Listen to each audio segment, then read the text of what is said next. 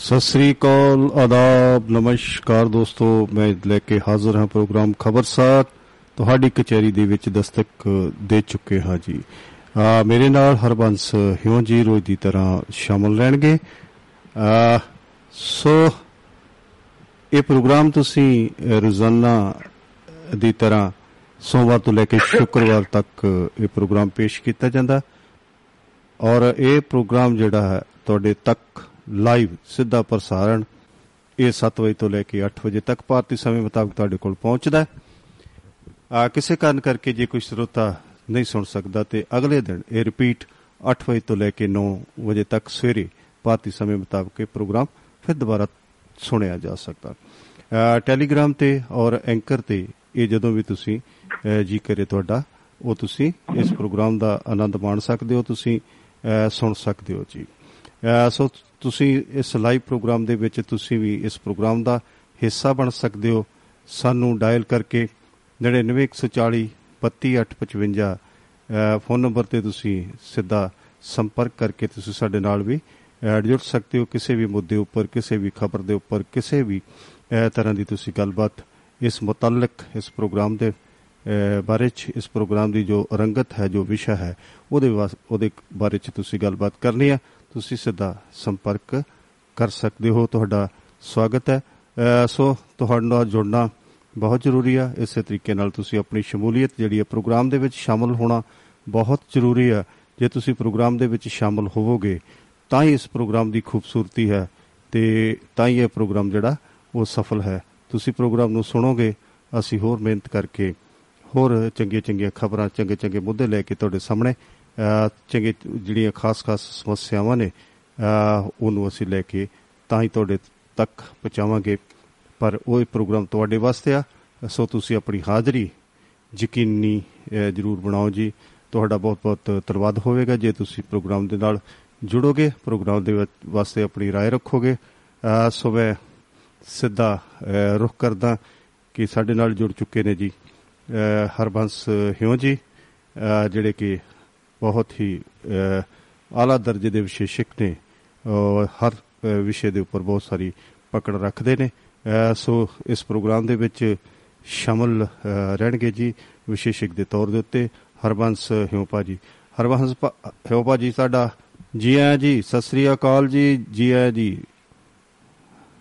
ਸਤਿ ਸ੍ਰੀ ਅਕਾਲ ਜੀ ਚਾਲ ਸਾਹਿਬ। ਸਤਿ ਸ੍ਰੀ ਅਕਾਲ ਪ੍ਰਤਾ ਸ਼੍ਰੀ ਕੀ ਹਾਲ ਜੀ? ਠੀਕ ਠਾਕ ਹੋ? ਸਿਹਤ ਕਹਿੰਦੇ ਦੇ ਹਰਵੰਸ ਸਿੰਘ ਵੱਲੋਂ ਆਦਾਬ ਨਮਸਕਾਰ ਸਤਿ ਸ੍ਰੀ ਅਕਾਲ ਕੁਦਰਤ ਕਰੇ ਜੀ।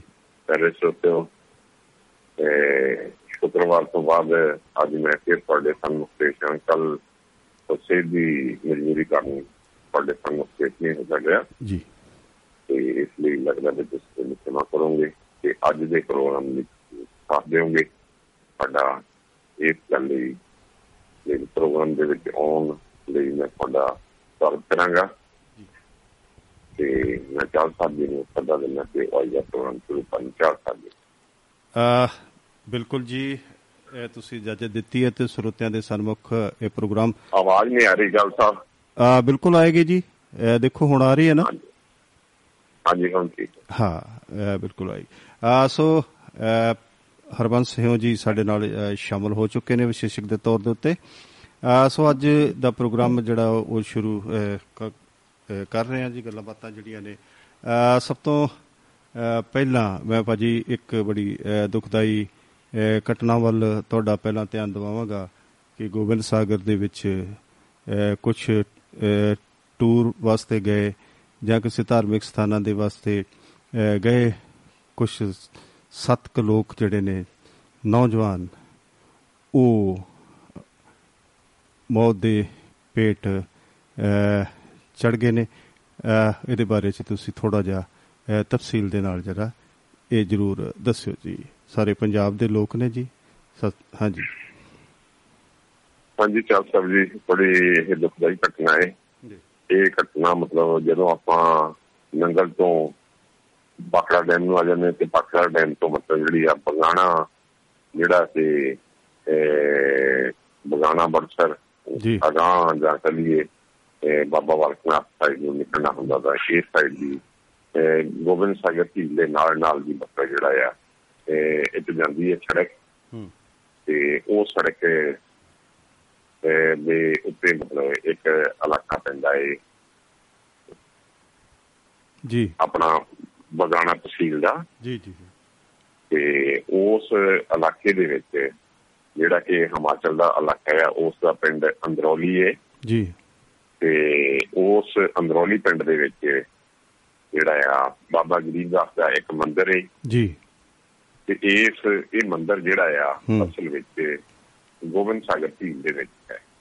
ਅੱਛਾ ਜੀ। ਤੇ ਜਦੋਂ ਇੱਥੇ ਪਾਣੀ ਜਿਹੜਾ ਆ ਗੋਬਿੰਦ ਸਾਗਰ ਝੀਲ ਦੇ ਪਾਣੀ ਘਟ ਜਾਂਦਾ ਤੇ ਇਸ ਮੰਦਿਰ ਦੇ ਵਿੱਚ ਪਹੁੰਚਣ ਲਈ ਲੋਕ ਪੈਦਲ ਚੱਲ ਕੇ ਚੱਲ ਜਾਂਦੇ ਨੇ। ਜਦੋਂ ਗੋਬਿੰਦ ਸਾਗਰ ਝੀਲ ਦੇ ਵਿੱਚ ਜ਼ਿਆਦਾ ਪਾਣੀ ਹੁੰਦਾ ਹੈ ਤਾਂ ਉਦੋਂ ਜਿਹੜਾ ਆ ਪੀੜੀ ਦੇ ਵਿੱਚ ਜਿਹੜਾ ਮੰਦਿਰ ਪਹੁੰਚਦੇ ਨੇ ਜੀ। ਤੇ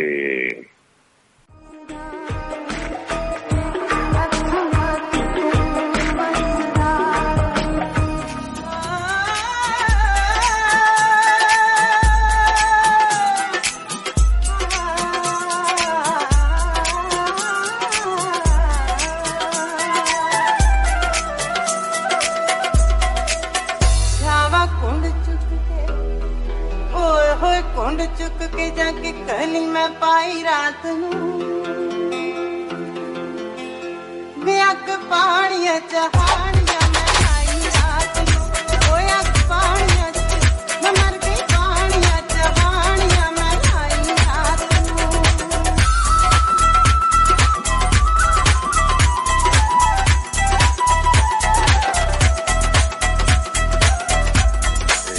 ਜਿਹੜੀ ਇਲਾਕੇ ਕਿਹਾ ਜਾਂਦਾ ਹੈ ਉਸ ਅਹ, ਇਲਾਕੇ ਦੇ ਵਿੱਚ ਮਤਲਬ ਜਿਹੜਾ ਆ ਹੂੰ ਗੋਬਿੰਦ ਸਾਗਰ ਝੀਲ ਦੇ ਕਿਨਾਰੇ ਦੇ ਉੱਤੇ ਬਹੁਤ ਸਾਰਾ ਮਤਲਬ ਜਿਹੜਾ ਮੈਦਾਨੀ ਇਲਾਕਾ ਹੈਗਾ ਜਿੱਥੇ ਮਤਲਬ ਸ਼ਾਮ ਦੇ ਟਾਈਮ ਮਤਲਬ ਤਕਰੀਬਨ ਅਹ, ਕਹਿ ਲਈਏ ਵੀ ਕਿ ਬਹੁਤ ਸਾਰੀਆਂ ਗੱਡੀਆਂ ਬਹੁਤ ਸਾਰੇ ਮੋਟਰਸਾਈਕਲ ਤੇ ਅਹ, ਸੈਂਕੜਿਆਂ ਦੀ ਗਿਣਤੀ ਦੇ ਵਿੱਚ ਉੱਥੇ ਲੋਕ ਇਕੱਠੇ ਹੁੰਦੇ ਨੇ ਜੀ ਆ ਤੇ ਸੋ ਜਿਸ ਦਿਨ ਐਤਵਾਰ ਹੁੰਦਾ ਹੈ ਉਸ ਦਿਨ ਜਿਹੜੀ ਆ ਹੋਰ ਵੀ ਜਿਹੜੀ ਆ ਲੋਕਾਂ ਦੀ ਗਿਣਤੀ ਲੋਕਾਂ ਦੀ। ਲੋਕਾਂ ਦਾ ਇਕੱਠ ਜ਼ਿਆਦਾ ਹੋ ਜਾਂਦਾ ਛੁੱਟੀ ਹੋਣ ਕਰਕੇ ਜੀ ਹਾਂਜੀ ਹਾਂ। ਆ ਸੋ ਕਰਕੇ ਵੀ ਤੇ। ਮੰਦਰ ਕਰਕੇ। ਆ ਬਹੁਤ ਇੱਥੋਂ ਹਾਂਜੀ ਜੀ ਇੱਥੋਂ ਮਤਲਬ ਜਿਹੜੀ ਹੈ ਕਿ ਬਾਬਾ ਬਾਲਕ ਨਾਥ ਦੀ ਚੱਲਦੀ ਹੈ ਜੀ। ਜਿਹੜੀ ਬਾਬਾ ਬਾਲਕ ਨਾਥ ਵਾਲੀ ਸਾਈਡ ਮਤਲਬ ਜਿਹੜੀ ਆ ਗੋਬਿੰਦ ਸਾਗਰ ਦੇ ਵੀ ਹੋ ਗਈ। ਪਰਲੀ ਸਾਈਡ ਤੇ ਮਤਲਬ ਜਿਨ੍ਹਾਂ ਨੇ ਬਾਬਾ ਬਾਲਕ ਨਾਥ ਨੂੰ ਹੁੰਦਾ ਹੈ ਉਹ ਇੱਥੋਂ ਤੇ ਕਿਸ਼ਤੀ ਵਿੱਚ ਬੈਠ ਕੇ ਗੋਬਿੰਦ ਸਾਗਰ ਝੀਲ ਪਾਰ ਕਰਕੇ ਜਿਹੜਾ ਉਹ ਬਾਬਾ ਬਾਲਕ ਨਾਥ ਨੂੰ ਚਲੇ ਜਾਂਦੇ ਜਿਨ੍ਹਾਂ ਨੇ ਆਪਣੀ ਬਾਈਕ ਦੇ ਉੱਤੇ ਆਪਣੇ ਬੱਸ ਦੇ ਉੱਤੇ ਜਾਣਾ ਹੁੰਦਾ ਆ ਉਹ ਨੰਗਲ ਤੋਂ ਜਿਨ੍ਹਾਂ ਨੇ ਜਾਣਾ ਹੁੰਦਾ ਉਹ ਮਤਲਬ ਜਿਹੜੇ ਆ ਇੱਥੋਂ ਹਰੀਪੁਰ ਮੈਦਾਨ ਦੇ ਕੋਲ ਦੀ ਹੋ ਕੇ ਬਗਾਣਾ ਨਿਕਲ ਜਾਂਦੇ ਨੇ ਬਗਾਣਾ ਤੋਂ ਜਿਹੜਾ ਬਸਤਰ ਬਸਤਰ ਤੋਂ ਮਤਲਬ ਜਿਹੜਾ ਸ਼ਾਹ ਚੜਾਈ ਸ਼ਾਹ ਚੜਾਈ ਤੋਂ ਬਾਬਾ ਬਾਲਕ ਚਲੇ ਜਾਂਦੇ ਬਿਲਕੁਲ ਜੀ ਇਹ ਇਹ ਇਹ ਇਲਾਕਾ ਮਤਲਬ ਸਾਰਾ ਮਤਲਬ ਜਿਹੜਾ ਆ ਬਹੁਤ ਰਮਣੀਕ ਇਲਾਕਾ ਹੈ ਬਹੁਤ ਸੋਹਣਾ ਇਲਾਕਾ ਹੈ ਤੇ ਇਸ ਦੇ ਨਾਲ ਦੀ ਨਾਲ ਮਤਲਬ ਜਿਹੜਾ ਆ ਇਹ ਬੜਾ ਖਤਰਨਾਕ ਇਲਾਕਾ ਹੈ।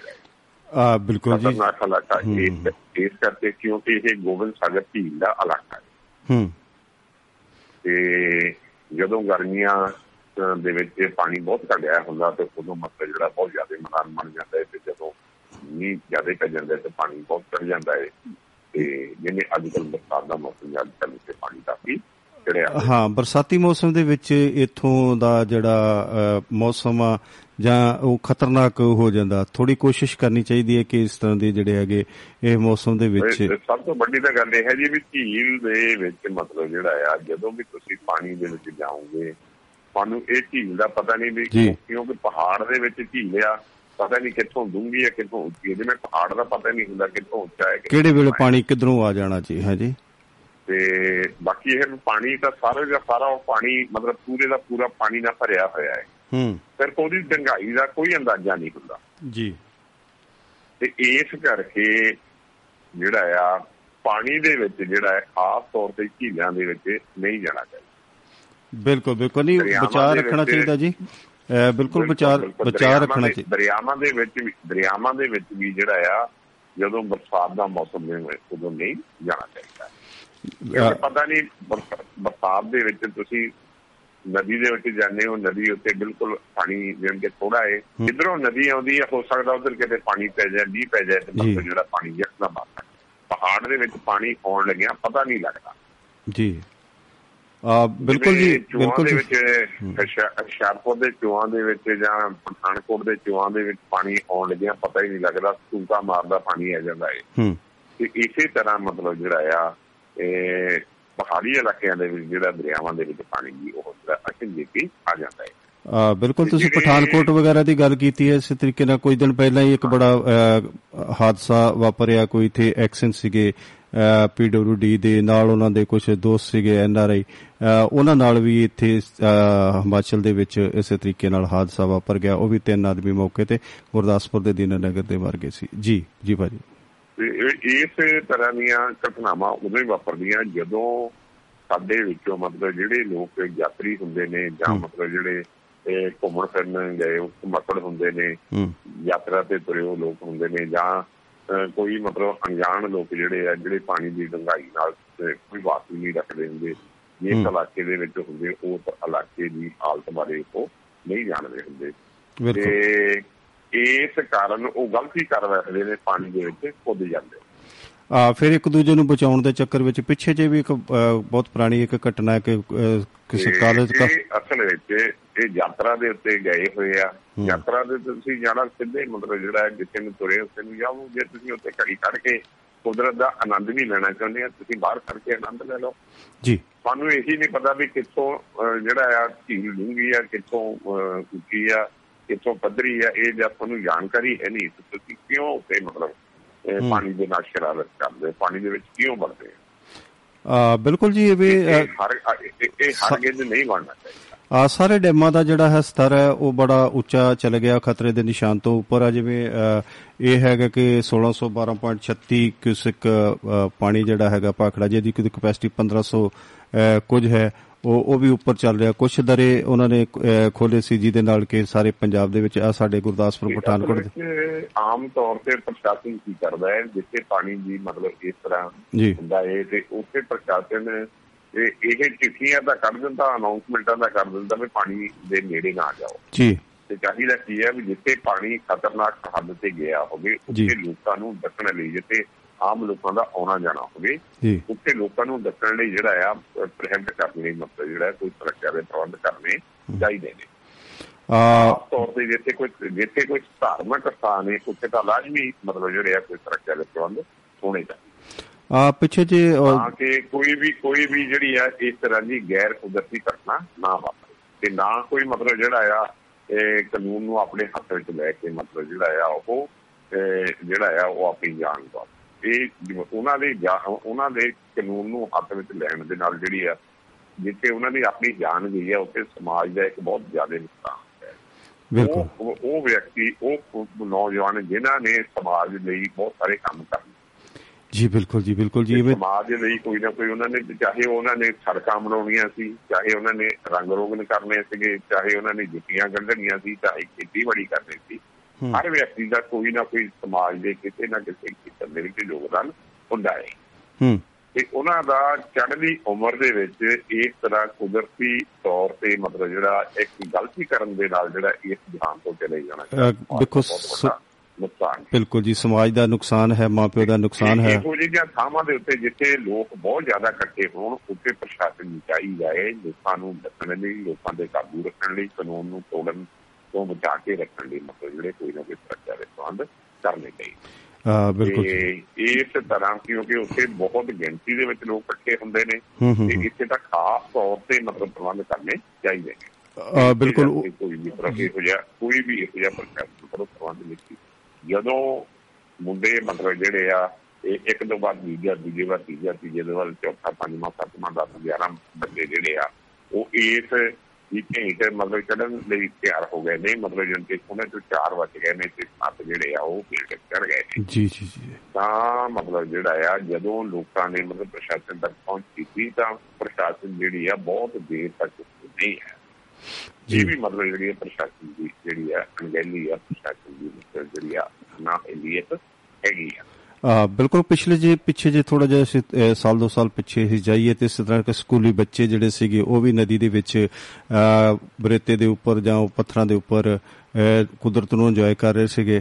ਤੇ ਇੱਕਦਮ ਅਚਾਨਕ ਪਾਣੀ ਆਉਣ ਦੇ ਨਾਲ ਇਹੋ ਜਿਹੀਆਂ ਘਟਨਾਵਾਂ ਫਿਰ ਉਹ ਬੜੀ ਦਰਦਨਾਕ ਉਦੋਂ ਵੀ ਘਟਨਾ ਇੱਕ ਵਾਪਰੀ ਸੀਗੀ। ਕਾਫੀ ਬੱਚੇ ਜਿਹੜੇ ਸੀ ਚਲੇ ਪ੍ਰਸ਼ਾਸਨ ਦਾ ਸੰਬੰਧ ਬਣਦਾ ਆ ਵੀ ਉਹਨਾਂ ਨੇ ਆਪਣੇ ਲਾ ਜਿਹੜਾ ਆ ਉਹਨੂੰ ਲਾਗੂ ਕਰਨ ਲਈ ਆਪਣੇ ਵੱਲੋਂ ਪ੍ਰਬੰਧ ਕਰਨੇ ਜੀ। ਤੇ ਜਿੱਥੇ ਲੋਕ ਇਕੱਠੇ ਹੁੰਦੇ ਹੋਣ ਉੱਥੇ ਮਤਲਬ ਜਿਹੜਾ ਆ ਇਸ ਤਰ੍ਹਾਂ ਦੇ ਪ੍ਰਬੰਧ ਲਾਜ਼ਮੀ ਕਰਨੇ ਚਾਹੀਦੇ। ਹੂੰ। ਦੂਸਰੇ ਪਾਸੇ ਸਾਡੇ ਲੋਕਾਂ ਦੀ ਜਿਹੜੇ ਜਿਨ੍ਹਾਂ ਨੂੰ ਇਹ ਪਤਾ ਵੀ ਭਾਈ ਸਰਕਾਰ ਨੇ ਆਹ ਕੰਮ ਕੀਤਾ ਹੋਇਆ ਵੀ ਪਾਣੀ ਤੋਂ ਜਾਣ ਤੋਂ ਡੱਕਿਆ ਆ। ਤੇ ਪਾਣੀ ਦਾ ਪਤਾ ਨਹੀਂ ਕਿੱਥੋਂ ਡੂੰਘਾ ਆ ਕਿੱਥੋਂ ਖਤਰਨਾਕ ਹੱਦ ਵਿੱਚ ਆ ਉੱਥੇ ਨਾ ਲਈਏ ਇਸ ਤਰ੍ਹਾਂ ਦੀਆਂ ਹਰਕਤਾਂ ਨਹੀਂ ਕਰਨੀ ਬਿਲਕੁਲ ਬਿਲਕੁਲ ਜੀ। ਮਤਲਬ ਵਕਤ ਵਿਚਾਰਨਾ ਮਤਲਬ ਚਾਹੀਦਾ। ਕੁਦਰਤੀ ਮੌਕੇ ਉਹਦਾ ਮਤਲਬ ਜਿਹੜਾ ਆ ਇਸ ਤਰ੍ਹਾਂ ਮਤਲਬ ਜਿਹੜਾ ਆ ਜਹਾਨ ਤੋਂ ਪੂਰੇ ਹੋ ਗਏ। ਪਰ ਮਗਰ ਉਸ ਮਾਪਿਆਂ ਦਾ ਉਸ ਪਰਿਵਾਰਾਂ ਦਾ ਕੀ ਹਾਲ ਹੂੰ ਹੂੰ ਹੂੰ। ਬਹੁਤ ਭੈੜਾ ਹਾਲ ਹੈ। ਅ, ਬਿਲਕੁਲ ਜੀ ਇਸੇ ਤਰੀਕੇ ਨਾਲ ਪਿੱਛੇ ਜੇ ਅ, ਇੱਕ ਦੋ ਦਿਨ ਪਹਿਲਾਂ ਬੜੀ ਚਰਚਾ ਰਹੀ ਹੈ ਅ, ਇੱਕ ਵੀਸੀ ਔਰ ਇੱਕ ਮੰਤਰੀ ਦੇ ਵਿੱਚ ਵਿਚਾਲੇ। ਅੱਜ ਫਿਰ ਇਸੇ ਤਰ੍ਹਾਂ ਦੀ ਘਟਨਾ ਵਾਪਰੀ ਹੈ ਕਿ ਅ, ਖਰੜ ਦੇ ਵਿੱਚ ਇੱਕ ਐਸਐਮਓ ਦੇ ਨਾਲ ਵੀ ਅ, ਜਿਹੜੇ ਕਿ ਚ- ਅ, ਚਰਨਜੀਤ ਸਿੰਘ ਚੰਨੀ ਦੇ ਰਿਸ਼ਤੇਦਾਰ ਵੀ ਕਹੇ ਜਾਂਦੇ ਨੇ ਐਸਐਮਓ ਨੂੰ ਵੀ ਇਦਾਂ ਹੀ ਅ, ਲੈਟਰਨ ਬਾਥਰੂਮ ਦੀ ਸਫ਼ਾਈ ਔਰ ਪੱਖਿਆਂ ਦੀ ਸਫ਼ਾਈ ਦੇ ਉੱਤੇ ਵੀ ਇੱਕ ਦੋ ਦਿਨ ਪਹਿਲਾਂ ਝਿੜਕਿਆ ਸੀ। ਤੇ ਅੱਜ ਅ, ਉਹ ਵੀ ਅ, ਅਸਤੀਫਾ ਅ, ਦੇ ਗਏ ਨੇ। ਇਹ ਅ, ਭਾਜੀ ਇੱਕ ਇਹੋ ਜੀਆਂ ਜਿਹੜੀਆਂ ਵੇਹੁਦਰੀਆਂ ਨੇ ਇਹੋ ਜਿਹੀ ਜਿਹੜੀਆਂ ਗੱਲਾਂ ਨੇ ਇਹ ਕਦ ਰੁਕਣਗੀਆਂ ਇਹੋ ਜਿਹੇ ਵੱਡੇ ਵੱਡੇ ਅਹੁਦਿਆਂ ਤੇ ਲੋਕ ਨੇ। ਉਹਨਾਂ ਨੂੰ ਮਤਲਬ ਇਵੇਂ ਕਿ- ਕਦ ਤੱਕ ਜਲੀਲ ਕੀਤਾ ਜਾਏਗਾ ਜੀ? ਉਧਰ ਅੰਮ੍ਰਿਤਸਰ ਦੇ ਵਿੱਚ ਬਹੁਤ ਸਾਰੇ ਅ, ਡਾਕਟਰਸ ਨੇ ਜਿਹੜੇ ਅ, ਅਸਤੀਫਾ ਦੇ ਚੁੱਕੇ ਨੇ। ਆਈਐਮਏ ਜਿਹੜੀ ਹੈਗੀ ਇਸ ਚੀਜ਼ ਦਾ ਵਿਰੋਧ ਕਰ ਸਕ ਕ- ਕਰ ਰਿਹਾ। ਤੁਸੀਂ ਕੀ ਅ, ਚਰਚਾ ਕਰਦੇ ਜੇ ਇੱਥੇ ਜੀ? ਦੇਖੋ ਜੀ ਪਹਿਲੀ ਗੱਲ ਤਾਂ ਇਹ ਹੈ ਵੀ ਅਹ, ਜਿਹੜਾ ਅਸਲ ਵਿੱਚ ਸਾਡਾ ਸਿਹਤ ਪ੍ਰਬੰਧ ਆ ਕੱਲਾ ਸਿਹਤ ਪ੍ਰਬੰਧ ਨਹੀਂ ਸਾਡਾ ਸਿੱਖਿਆ ਪ੍ਰਬੰਧ ਵੀ ਸਾਡੇ ਬਹੁਤ ਸਾਰੇ ਮਤਲਬ ਮਹਿਕਮਿਆਂ ਦੇ ਵਿੱਚ ਜਿਹੜਾ ਅਹ, ਕਾਂਗਰਸ ਦੀ ਸਰਕਾਰ ਵੇਲੇ ਆਈਐਮਐਫ ਦੀਆਂ ਹਦਾਇਤਾਂ ਅਨੁਸਾਰ ਤੇ ਦੂਸਰੀਆਂ ਮਤਲਬ ਜਿਹੜੀਆਂ ਅਹ, ਕਹਿ ਲਈਏ ਵੀ ਵਰਲਡ ਬੈਂਕ ਦੀਆਂ ਹਦਾਇਤਾਂ ਦੇ ਅਨੁਸਾਰ ਜਿਹੜਾ ਪ੍ਰਾਈਵੇਟੇਸ਼ਨ ਕੀਤਾ ਉਸ ਦਾ ਸਾਰਾ ਇਹ ਡਾਟਾ ਹੈ ਹੂੰ। ਕਿਤੇ ਵੀ ਕੋਈ ਸਹੂਲਤਾਂ ਜਿਹੜੀਆਂ ਉਹ ਨਹੀਂ ਦਿੱਤੀਆਂ ਜਾ ਰਹੀਆਂ ਪ੍ਰਾਈਵੇਟ ਅਦਾਰਿਆਂ ਨੂੰ ਮਤਲਬ ਜਿਹੜੀ ਆ ਲੋਕਾਂ ਦੀ ਲੁੱਟ ਕਰਨ ਦੀ ਇਜਾਜ਼ਤ ਦਿੱਤੀ ਜਾ ਰਹੀ ਹੈ। ਤੇ ਉਸ ਤਰ੍ਹਾਂ ਹੀ ਮਤਲਬ ਇਸ ਘਟਨਾ ਨੂੰ ਮਤਲਬ ਸਾਨੂੰ ਉਸ ਪ੍ਰਾਈਵੇਟੇਸ਼ਨ ਦੀ ਮਤਲਬ ਦੂਸਰੇ ਦੇ ਨਾਲ ਲਿਖਣਾ ਚਾਹੀਦਾ ਹੈ ਵੀ ਕੀ ਜਿਹੜੇ ਵਿਅਕਤੀ ਮਤਲਬ ਜਿਨ੍ਹਾਂ ਕੰਮਾਂ ਲਈ ਉੱਤੇ ਨਿਯੁਕਤ ਕੀਤੇ ਹੋਏ ਨੇ ਜੀ। ਕੀ ਉਹ ਆਪਣੀਆਂ ਡਿਊਟੀਆਂ ਜਿਹੜੀਆਂ ਉਹ ਨਿਭਾ ਰਹੇ ਨੇ? ਹੂੰ। ਜਿੱਥੇ ਡੀਸੀ ਸਾਹਿਬ ਜਿਹੜੇ ਨੇ। ਮਤਲਬ ਉਹ ਸਮੁੱਚੀ ਯੂਨੀਵਰਸਿਟੀ ਦਾ ਪ੍ਰਬੰਧ ਜਿਹੜਾ ਕਰਨਾ ਦੇਖਣਾ ਉਹ ਉਹਨਾਂ ਦੀ ਜ਼ਿੰਮੇਵਾਰੀ ਆ। ਉਹਨਾਂ ਦੇ ਥੱਲੇ ਜਿੰਨੇ ਲੋਕ ਕੰਮ ਕਰਦੇ ਨੇ ਉਹਨਾਂ ਲੋਕਾਂ ਦੇ ਕੰਮ ਨੂੰ ਚੈੱਕ ਕਰਨਾ ਜਿਹੜਾ ਡੀਸੀ ਸਾਹਿਬ ਦਾ ਇਹ ਫਰਜ਼ ਬਣਦਾ ਹੈ। ਨਹੀਂ ਬਿਲਕੁਲ। ਕੋਈ ਕਮੀਆਂ ਪੇਸ਼ੀਆਂ ਹੁੰਦੀਆਂ ਤੇ ਉਹਨਾਂ ਤੇ ਨਿਗਾਹ ਰੱਖਣਾ ਡੀਸੀ ਸਾਹਿਬ ਦਾ ਫਰਜ਼ ਬਣਦਾ ਹੈ। ਬਿਲਕੁਲ ਉਸ ਚੀਜ਼ ਦਾ ਤੇ ਕੋਈ ਕਿੰਤੂ ਪਰੰਤੂ ਨਹੀਂ ਹੈ ਕਿ ਜਦ ਤੱਕ ਪ੍ਰਸ਼ਾਸਨ ਜਿਹੜਾ ਹੈਗਾ ਜਦ ਤੱਕ ਜਿਹੜੇ ਹੈਗਾ ਮੰਤਰੀ ਨੇ ਜਦ ਤੱਕ ਸਰਕਾਰ ਉਹ ਥੋੜੀ ਸਖਤ ਨਾ ਹੋਏ। ਹਾਂ। ਜੀ ਇਹ ਕਹਿਣਾ ਜੀ ਮਤਲਬ ਉਹਨਾਂ ਦੀ ਕੋਈ ਜ਼ਿੰਮੇਵਾਰੀ ਨਹੀਂ ਇਹ ਮਤਲਬ ਕਿਸੇ ਹੋਰ ਅਫਸਰ ਦਾ ਮਤਲਬ ਫਰਜ਼ ਬਣਦਾ ਸੀ ਇਸ ਕਰਕੇ ਉਹਨਾਂ ਨੂੰ ਨਹੀਂ ਕਹਿਣਾ ਚਾਹੀਦਾ ਸੀਗਾ। ਤੇ ਇਸ ਤਰ੍ਹਾਂ ਮਤਲਬ ਜਿਹੜਾ ਮੰਤਰੀ ਵੱਲੋਂ ਮਤਲਬ ਡੀਸੀ ਨੂੰ ਇਹ ਕਹਿਣਾ ਵੀ ਤੂੰ ਇਸ ਗੱਦੇ ਤੇ ਟੈ ਕੇ ਦੇਖ ਮਤਲਬ ਇਹ ਜਦ ਪਾਸਿਆ ਵੀ ਇਹ ਗੱਦਾ ਜਿਹੜਾ ਅਸਲ ਮਰੀਜ਼ਾਂ ਦੇ ਪੈਣ ਵਾਲਾ ਹੈ ਹੀ ਨਹੀਂ। ਹੂੰ। ਇਹ ਇਹ ਜਿਹੜਾ ਸਿੱਧ ਕੀ ਕਰਦਾ ਵੀ ਤੁਹਾਡਾ ਜਿਹੜਾ ਸਿਹਤ ਪ੍ਰਬੰਧ ਆ ਉਹ ਲੋਕਾਂ ਦੇ ਲਈ ਨਹੀਂ ਹੈਗਾ ਵਧੀਆ। ਲੋਕ ਤੋਂ ਦੁਖੇ ਹੋਏ ਨੇ। ਜੀ ਜੀ। ਇਸੇ ਕਰਕੇ ਲੋਕ ਜਿਹੜੇ ਆ ਪ੍ਰਸ਼ਾਸਨ ਦੇ ਖਿਲਾਫ ਸਰਕਾਰ ਦੇ ਖਿਲਾਫ ਉੱਤੇ ਮਤਲਬ ਜਿਹੜੇ ਧਰਨੇ ਮੁਜ਼ਾਹਰੇ ਕਰ ਰਹੇ ਆ ਉਹ ਮੰਤਰੀ ਦਾ ਘਰਾਓ ਕਰ ਰਹੇ। ਆ, ਬਿਲਕੁਲ ਚਲੋ ਠੀਕ ਹੈ ਜੀ ਮੈਂ ਇਸ ਇਸ ਗੱਲ ਨਾਲ ਭਾਜੀ ਬਿਲਕੁਲ ਸਹਿਮਤ ਹੈ ਕਿ ਜਿਹੜਾ ਬੰਦਾ ਵੀ ਕੋਈ ਪ੍ਰਸ਼ਾਸਨਿਕ ਅਧਿਕਾਰੀ ਆ ਉਹਦੀ ਡਿਊਟੀ ਬਣਦੀ ਹੈ ਕਿ ਉਹ ਪ੍ਰਸ਼ਾਸਨ ਜੋ ਵੀ ਉਹਦੀ ਜ਼ਿੰਮੇਵਾਰੀ ਹੈ ਉਹਨੂੰ ਬੜੇ ਬਖੂਬੀ ਨਿਭਾਵੇ।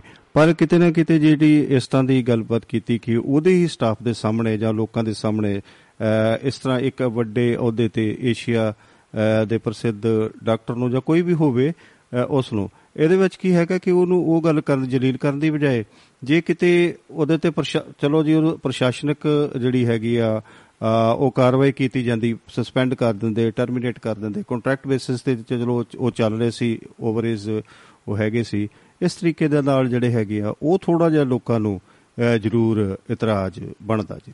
ਦੇਖੋ ਜੀ ਮੈਂ ਮੈਂ ਇਹ ਇਹ ਹੀ ਗੱਲ ਮੈਂ ਕਹਿ ਰਿਹਾ ਵੀ ਜੋ ਕੁਝ ਅਸਲ ਵਿੱਚ ਸਿਹਤ ਵਿਭਾਗ ਦੇ ਵਿੱਚ ਹੀ ਨਹੀਂ ਸਮੁੱਚੇ ਸਾਡੇ ਪ੍ਰਬੰਧ ਦੇ ਵਿੱਚ ਜਿਹੜੀਆਂ ਖਾਮੀਆਂ ਨੇ ਉਹਨੂੰ ਖਾਮੀਆਂ ਨੂੰ ਉਹ ਵਿਅਕਤੀਆਂ ਤੇ ਧਰ ਰਹੇ ਆ ਵੀ ਬੀਸੀ ਜਿਹੜਾ ਜ਼ਿੰਮੇਵਾਰ ਆ। ਅਸਲ ਵਿੱਚ ਬੀਸੀ ਨਹੀਂ ਜ਼ਿੰਮੇਵਾਰ। ਬਿਲਕੁਲ। ਜ਼ਿੰਮੇਵਾਰ ਸਾਡੀ ਸਰਕਾਰ ਆ ਜਿਨ੍ਹਾਂ ਨੇ ਪ੍ਰਾਈਵੇਟ ਵਾਲੀਆਂ ਨੀਤੀਆਂ ਲਾਗੂ ਕੀਤੀਆਂ। ਜੀ। ਸਰਕਾਰ ਆਪਣੀਆਂ ਨੀਤੀਆਂ ਜਿਹੜੀਆਂ ਆ ਉਹਨਾਂ ਨੂੰ ਜ਼ਿੰਮੇਵਾਰ ਨਹੀਂ ਠਹਿਰਾ ਰਹੀ। ਹੂੰ। ਵੀ ਸਾਡੇ ਰਾਜ ਦਾ ਜਿਹੜਾ ਮੁੱਖ ਮੰਤਰੀ ਆ ਉਹਦਾ ਜੇ ਢਿੱਡ ਵਖਦਾ ਉਹ ਤਾਂ ਦਿੱਲੀ ਦੇ ਅਪੋਲੋ ਹਸਪਤਾਲ ਜਾ ਕੇ ਇਲਾਜ ਕਰਾਉਂਦਾ ਏ। ਜੀ। ਤੇ ਅਸੀਂ ਅਸੀਂ ਲੋਕਾਂ ਨੂੰ ਕਹਿ ਰਹੇ ਹਾਂ ਵੀ ਭਾਈ ਤੁਸੀਂ ਅਸੀਂ ਤੁਹਾਡੇ ਲਈ ਇੱਥੇ ਜਿਹੜੀ ਆਇਆ ਉਹ ਮਹੱਲਾ ਕਲੀਨਿਕਾਂ ਖੋਲਣ ਲੱਗੇ। ਆ। ਬਿਲਕੁਲ ਜੀ। ਜੇ ਤੁਸੀਂ ਜੇ ਤੁਹਾਡਾ ਢਿੱਡ ਰੁਕਦਾ ਕੀ ਤੁਹਾਡਾ ਸਰਕਾਰੀ ਹਸਪਤਾਲਾਂ ਵਿੱਚ ਇਲਾਜ ਨਹੀਂ ਹੋ ਸਕਦਾ? ਬਿਲਕੁਲ ਜੀ ਬਿਲਕੁਲ। ਜੇ ਸਰਕਾਰੀ ਹਸਪਤਾਲਾਂ 'ਚ ਤੁਹਾਡਾ ਨਹੀਂ ਇਲਾਜ ਹੋ ਸਕਦਾ ਇਹਦਾ ਮਤਲਬ ਕੀ ਆ ਵੀ ਇਹ ਹਸਪਤਾਲ ਜਿਹੜੇ ਆ ਅਸਲ ਵਿੱਚ ਸਿਹਤ ਦਾ ਪ੍ਰਬੰਧ ਕੋਈ ਵਧੀਆ ਨਹੀਂ ਦੇ ਰਹੇ। ਮਿਆਰੀ ਨਹੀਂ ਆ। ਸਿਰਫ ਲੋਕਾਂ ਨੂੰ ਤੁਸੀਂ ਮੂਰਖ ਬਣਾ ਰਹੇ ਹੋ। ਜੀ ਬਿਲਕੁਲ ਬਿਲਕੁਲ। ਸਹੀ ਗੱਲ ਬਿਲਕੁਲ ਸਹੀ ਗੱਲ। ਇਹ ਇਸੇ ਕਰਕੇ ਮਤਲਬ ਜਿਹੜਾ ਆ ਉਹ ਉਸ ਗੱਲ ਨੂੰ ਮਤਲਬ ਜਿਹੜਾ ਵੀ ਲੋਕਾਂ ਦਾ ਧਿਆਨ ਉਧਰ ਨਾ ਜਾਵੇ। ਹੂੰ। ਡੀਸੀ ਤੇ ਲੱਗਦਾ ਸਿੱਟ ਕੇ ਮਤਲਬ ਜਿਹੜਾ ਆ ਸਾਰਾ ਮਤਲਬ ਜਿਹੜਾ ਵੀ ਪ੍ਰਬੰਧੇ ਇਹਨੇ ਖਰਾਬ ਕੀਤਾ ਹੈ ਸਮੁੱਚਾ ਪ੍ਰਬੰਧ ਡੀਸੀ ਨੇ ਖਰਾਬ ਨਹੀਂ ਕੀਤਾ ਆ। ਡੀਸੀ ਠੀਕ ਆ ਵੀ ਉਹ ਆਪਣੇ ਹਸਪਤਾਲ ਦਾ ਜਾਂ ਆਪਣੀ ਯੂਨੀਵਰਸਿਟੀ ਦਾ ਜ਼ਿੰਮੇਵਾਰ ਆ। ਜੀ। ਪਰ ਤੁਹਾਡੇ ਦਾ ਸਮੁੱਚੇ ਪੰਜਾਬ ਸਮੁੱਚੇ ਪ੍ਰਬੰਧ ਦੀ ਜ਼ਿੰਮੇਵਾਰੀ ਤਾਂ ਸਰਕਾਰ ਦੀ ਬਣਦੀ ਹੈ ਨਾ ਜੀ ਵਿਭਾਗ ਦੀ ਬਣਦੀ ਹੈ ਹਾਂ ਹਾਂਜੀ। ਸਮੁੱਚੇ ਸਿਹਤ ਪ੍ਰਬੰਧ ਦਾ ਜਿਹੜਾ ਮਾੜਾ ਹਾਲ ਆ ਜੀ ਜੀ ਜੀ। ਉਹਦੀ ਜ਼ਿੰਮੇਵਾਰ ਤਾਂ ਸਰਕਾਰ ਆ। ਬਿਲਕੁਲ ਜੀ, ਸੁਧਾਰਨ ਲਈ ਤੁਸੀਂ ਕੀ ਕਰ ਰਹੇ ਹੋ? ਹੂੰ। ਆ ਬਿਲਕੁਲ ਜੀ। ਆਪ ਦਾ ਮੰਤਰੀ ਸੰਤਰੀ ਮੁੱਖ ਮੰਤਰੀ ਦਾ ਦੌੜ ਰਹੇ ਆ। ਦਿੱਲੀ ਦੇ ਹਸਪਤਾਲਾਂ ਨੂੰ ਜਾਂ ਜਿਹੜੇ ਆ ਵਿਦੇਸ਼ਾਂ ਨੂੰ ਦੌੜਦੇ ਆ। ਹੂੰ। ਤੇ ਲੋਕਾਂ ਨੂੰ ਤੁਸੀਂ ਕਹਿ ਰਹੇ ਅਸੀਂ ਤੁਹਾਨੂੰ ਮਹੱਲਾ ਕਲੀਨਿਕ ਦੇਣੀ ਆ। ਜੇ ਮਹੱਲਾ ਕਲੀਨਿਕ ਦੇ ਵਿੱਚ ਤੁਸੀਂ ਲੋਕਾਂ ਨੂੰ ਮਤਲਬ ਇਲਾਜ ਦੇਣਾ ਆ। ਤੁਹਾਡਾ ਇਲਾਜ ਕਿਉਂ ਨਹੀਂ ਇੱਥੋਂ ਹੋ ਸਕਦਾ ਬਿਲਕੁਲ ਜੀ ਇਦਾਂ ਗੱਲ ਹੋ ਰਹੀ ਸੀਗੀ ਕਿਸੇ ਬ- ਬਹੁਤ ਹੀ ਵੱਡੇ ਅ, ਪਰਖੋ ਨੇ ਵਿਦਵਾਨ ਨੇ ਇਹ ਗੱਲ ਕੀਤੀ ਸੀਗੀ ਕਿ ਜਿੰਨਾ ਇਹਨੂੰ ਪਹਿਲਾਂ 65 ਕਰੋੜ ਦਿੱਤਾ ਦਿੱਤਾ ਜਾਂਦਾ ਸੀ ਅ, ਅ, 65 ਕਰੋੜ ਤੋਂ ਇੰਨੀਆਂ ਜਿਹੜੇ ਕਹਿੰਦੇ ਉਹਦੀਆਂ ਸੈਲਰੀਆਂ ਬਣ ਜਾਂਦੀਆਂ ਸੀਗੀਆਂ ਜਿਹੜਾ ਉਹਦਾ ਬਜਟ ਆ ਉਹ ਕਹਿੰਦੇ ਵੀ ਉਹ ਤੇ ਸਾਬਣ ਤੇਲ ਹੀ ਨਹੀਂ ਆਉਂਦਾ ਤੇ ਜਿਹੜਾ ਇਨਫਰਾਸਟ੍ਰਕਚਰ ਕਿੱਥੋਂ ਪੈਦਾ ਕਰਨਾ ਦੂਸਰੀ ਗੱਲ ਉਹ ਇੱਕ ਗੱਲ ਹੋਰ ਜਿਹੜੀ ਸਾਹਮਣੇ ਆ- ਆਈ ਆ ਉਹ ਇਹ ਆ ਕਿ ਅਹ, ਜਿਹੜੀ ਹੈਗੀ ਕੋਈ ਵੀ ਸੰਸਥਾ ਜਿਹੜੀ ਹੈਗੀ ਜੋ ਸਰਕਾਰੀ ਸੰਸਥਾ ਇਸ ਤਰ੍ਹਾਂ ਦੀ ਸੰਸਥਾ ਹੈਗੀ ਆ ਉਹਦੇ ਵਿੱਚ ਜਿਹੜਾ ਇਨਫਰਾਸਟ੍ਰਕਚਰ ਪੈਦਾ ਕਰਨਾ ਉਹ ਕਮੇਟੀ ਅਹ, ਸਰਕਾਰ ਦੀ ਆਪਣੀ ਕਮੇਟੀ ਹੁੰਦੀ ਆ ਉਹਨੇ ਰეკਮੈਂਡੇਸ਼ਨ ਕਰਨੀ ਆ ਉਹਨੇ ਅਪਰੂਵਲ ਦੇਣੀ ਆ ਉਹਨੇ ਪਰਚੇਜ ਕਰਨਾ ਹੁੰਦਾ ਉਹਦੇ ਵਿੱਚ ਇਹ ਆ ਵੀ ਉਸ ਬੰਦੇ ਨੂੰ ਸੰਸਥਾ ਦੇ ਮੁਖੀ ਅਹ, ਨੇ ਸਿਰਫ ਇੱਕ ਡਿਮਾਂਡ ਭੇਜਣੀ ਹੁੰਦੀ ਹੈ ਜਿਹੜੀ ਕਿ ਉਹਨਾਂ ਨੇ ਕਹਿੰਦੇ ਭੇਜੀ ਹੋਈ ਸੀ ਜੀ। ਦੇਖੋ ਇਹ ਆਪਣੇ ਜਿਹੜਾ ਹੈ ਜੀ ਚਾਲਸਾ ਜੀ ਵੀ ਇਹ ਜਿਹੜਾ ਸੀ ਇੱਕ ਸਰਕਾਰੀ ਜਿਹੜਾ ਮੈਡੀਕਲ ਕਾਲਜ ਸੀਗਾ ਤੇ ਸਰਕਾਰੀ ਹਸਪਤਾਲ ਸੀਗਾ। ਜੀ ਬਿਲਕੁਲ। ਗੁਰੂ ਗੋਬਿੰਦ ਸਿੰਘ ਕਾਲਜ ਫਰੀਦਕੋਟ ਜਿਹੜਾ ਹੈ ਜੀ ਜੀ ਬਿਲਕੁਲ ਬਿਲਕੁਲ। ਤੇ ਇਸ ਨੂੰ ਸਰਕਾਰੀ ਤੋਂ ਜਿਹੜਾ ਤੋੜ ਕੇ ਮਤਲਬ ਜਿਹੜਾ ਆ ਉੱਥੇ ਮੈਡੀਕਲ ਯੂਨੀਵਰਸਿਟੀ ਬਣਾਈ ਗਈ। ਮੈਡੀਕਲ ਯੂਨੀਵਰਸਿਟੀ ਲਈ ਕਾਲਜ ਵੀ ਚਾਹੀਦਾ ਤੇ ਹਸਪੀਟਲ ਵੀ ਚਾਹੀਦਾ ਹੈ। ਜੀ। ਤੇ ਉਹ ਸਰਕਾਰੀ ਹਸਪਤਾਲ ਜਿਹੜਾ ਮਤਲਬ ਸਰਕਾਰ ਚਲਾਉਂਦੀ ਸੀ ਉਹ ਜਿਹੜਾ ਯੂਨੀਵਰਸਿਟੀ ਨੂੰ ਦੇਤਾ। ਬਿਲਕੁਲ ਜੀ। ਤੇ ਉੱਥੇ ਬਣਾਤੀ ਗਈ ਯੂਨੀਵਰਸਿਟੀ। ਹਾਂ ਆਪਣੇ ਪ੍ਰੈਕਟੀਕਲ ਕਰਨ ਵਾਸਤੇ ਜੀ। ਹਾਂ। ਹੂੰ ਹੂੰ, ਹੂੰ।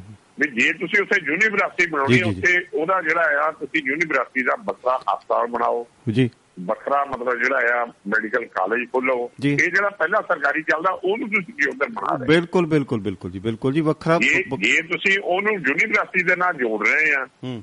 ਤੇ ਕੀ ਯੂਨੀਵਰਸਿਟੀ ਦੇ ਟੋਟਲ ਜਿੰਨੇ ਖਰਚੇ ਆ ਹੂੰ। ਹਸਪੀਟਲ ਦੇ ਤੇ ਮੈਡੀਕਲ ਜਿਹੜਾ ਹੈਗਾ ਆ ਉਹ ਉਹਦੇ ਮਤਲਬ ਜਿਹੜੇ ਆ ਤੁਸੀਂ ਚੱਲ ਰਹੇ ਹੋ ਸਰਕਾਰ। ਜੀ।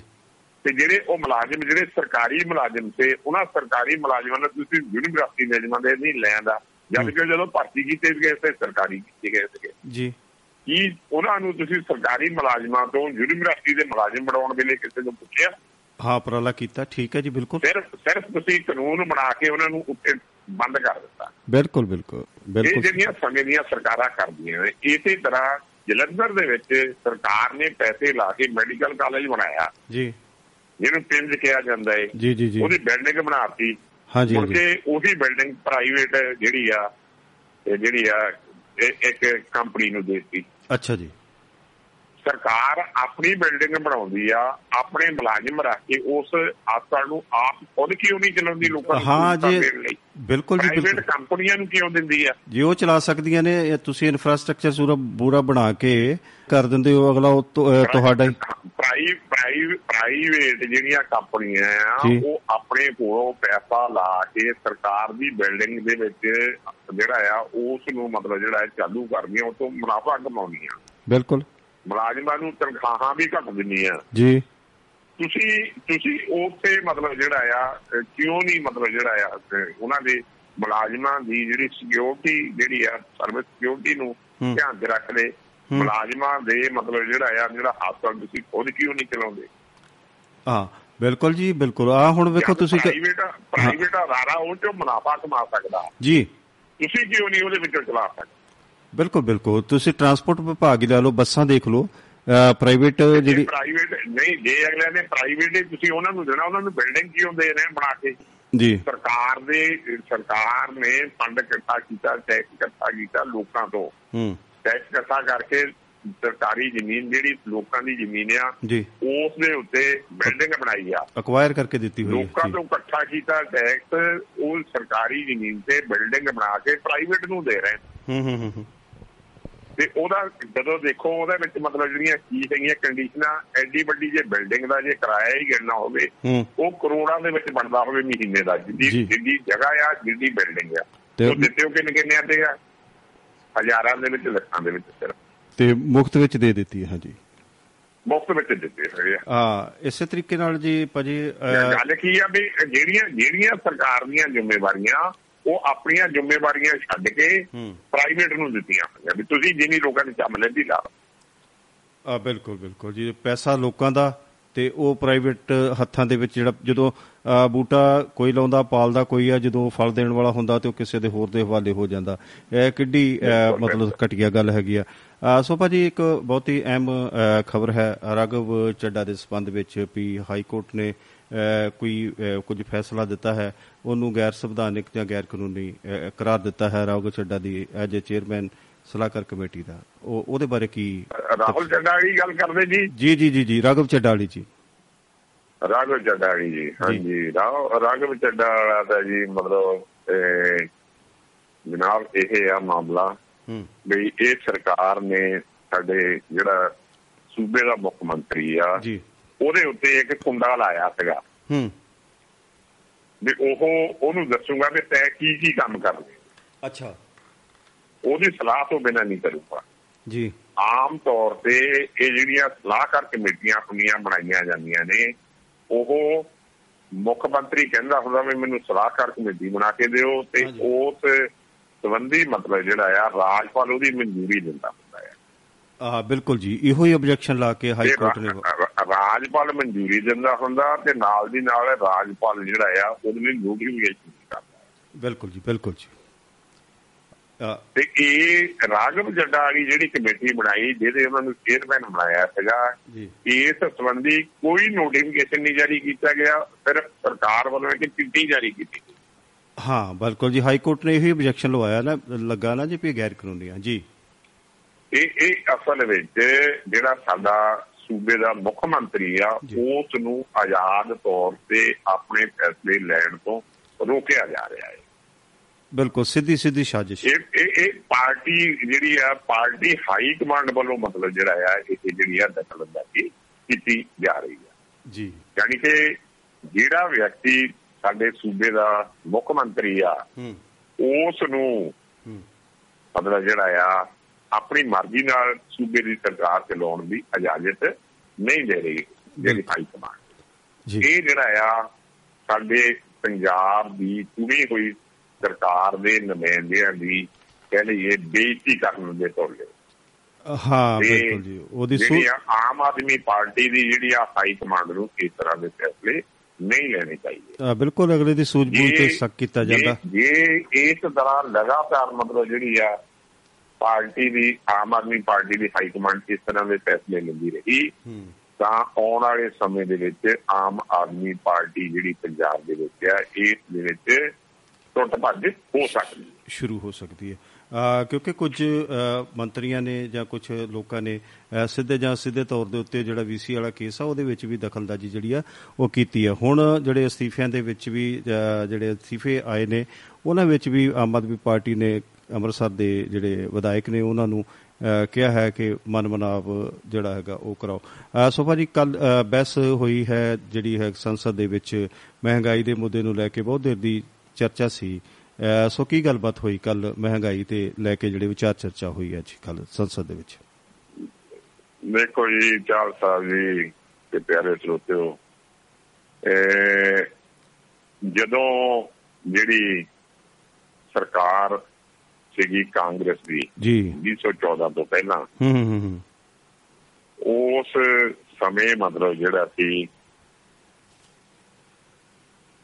ਭਾਰਤੀ ਜਨਤਾ ਪਾਰਟੀ ਉਦੋਂ ਇਹ ਬਜ਼ਾਰੇ ਕਰਦੀ ਹੁੰਦੀ ਸੀ ਸਰਕਾਰ ਦੇ ਖਿਲਾਫ। ਹੂੰ ਹੂੰ ਹੂੰ। ਤੇਲ ਦੀਆਂ ਕੀਮਤਾਂ ਦੇ ਵਿਰੋਧ ਵਿੱਚ ਵੀ ਚੀਜ਼ਾਂ ਦੀਆਂ ਕੀਮਤਾਂ ਦੇ ਵਿਰੋਧ ਦੇ ਵਿੱਚ ਵੀ ਤਾਂ ਕਹਿੰਦੀ ਹੁੰਦੀ ਸੀ ਮਹਿੰਗਾਈ ਬਹੁਤ ਵੱਧ ਗਈ। ਇੱਥੋਂ ਤੱਕ ਕਿ ਪਿਆਜ਼ ਮਹਿੰਗੇ ਹੋਏ ਤੇ ਉਹਦੇ ਤੇ ਸਰਕਾਰ ਹੀ ਲੱਗੇ ਸੀਗੇ ਜੀ। ਹਾਂਜੀ। ਬਿਲਕੁਲ ਬਿਲਕੁਲ। ਤੇ ਇਸ ਤਰ੍ਹਾਂ ਮਤਲਬ ਜਿਹੜਾ ਆ ਉਹ ਸਰਕਾਰ ਉਹ ਉਸ ਪਾਰਟੀ ਦੀ ਹੁਣ ਪਿਛਲੇ 10 ਸਾਲਾਂ ਤੋਂ ਸਮਝ ਲਈਏ ਤਕਰੀਬਨ 8 ਸਾਲਾਂ ਤੋਂ ਸਰਕਾਰ ਆ। ਹੂੰ। ਤੇ ਇਸ ਮੌਕੇ ਦੇ ਉੱਤੇ ਜੋ ਹਾਲ ਮਹਿੰਗਾਈ ਦਾ ਹੈਗਾ ਉਹਦੇ ਬਾਰੇ ਮੈਨੂੰ ਲੱਗਦਾ ਵੀ ਆਪਾਂ ਨੂੰ ਕਿਸੇ ਨੂੰ ਦੱਸਣ ਦੀ ਲੋੜ ਨਹੀਂ।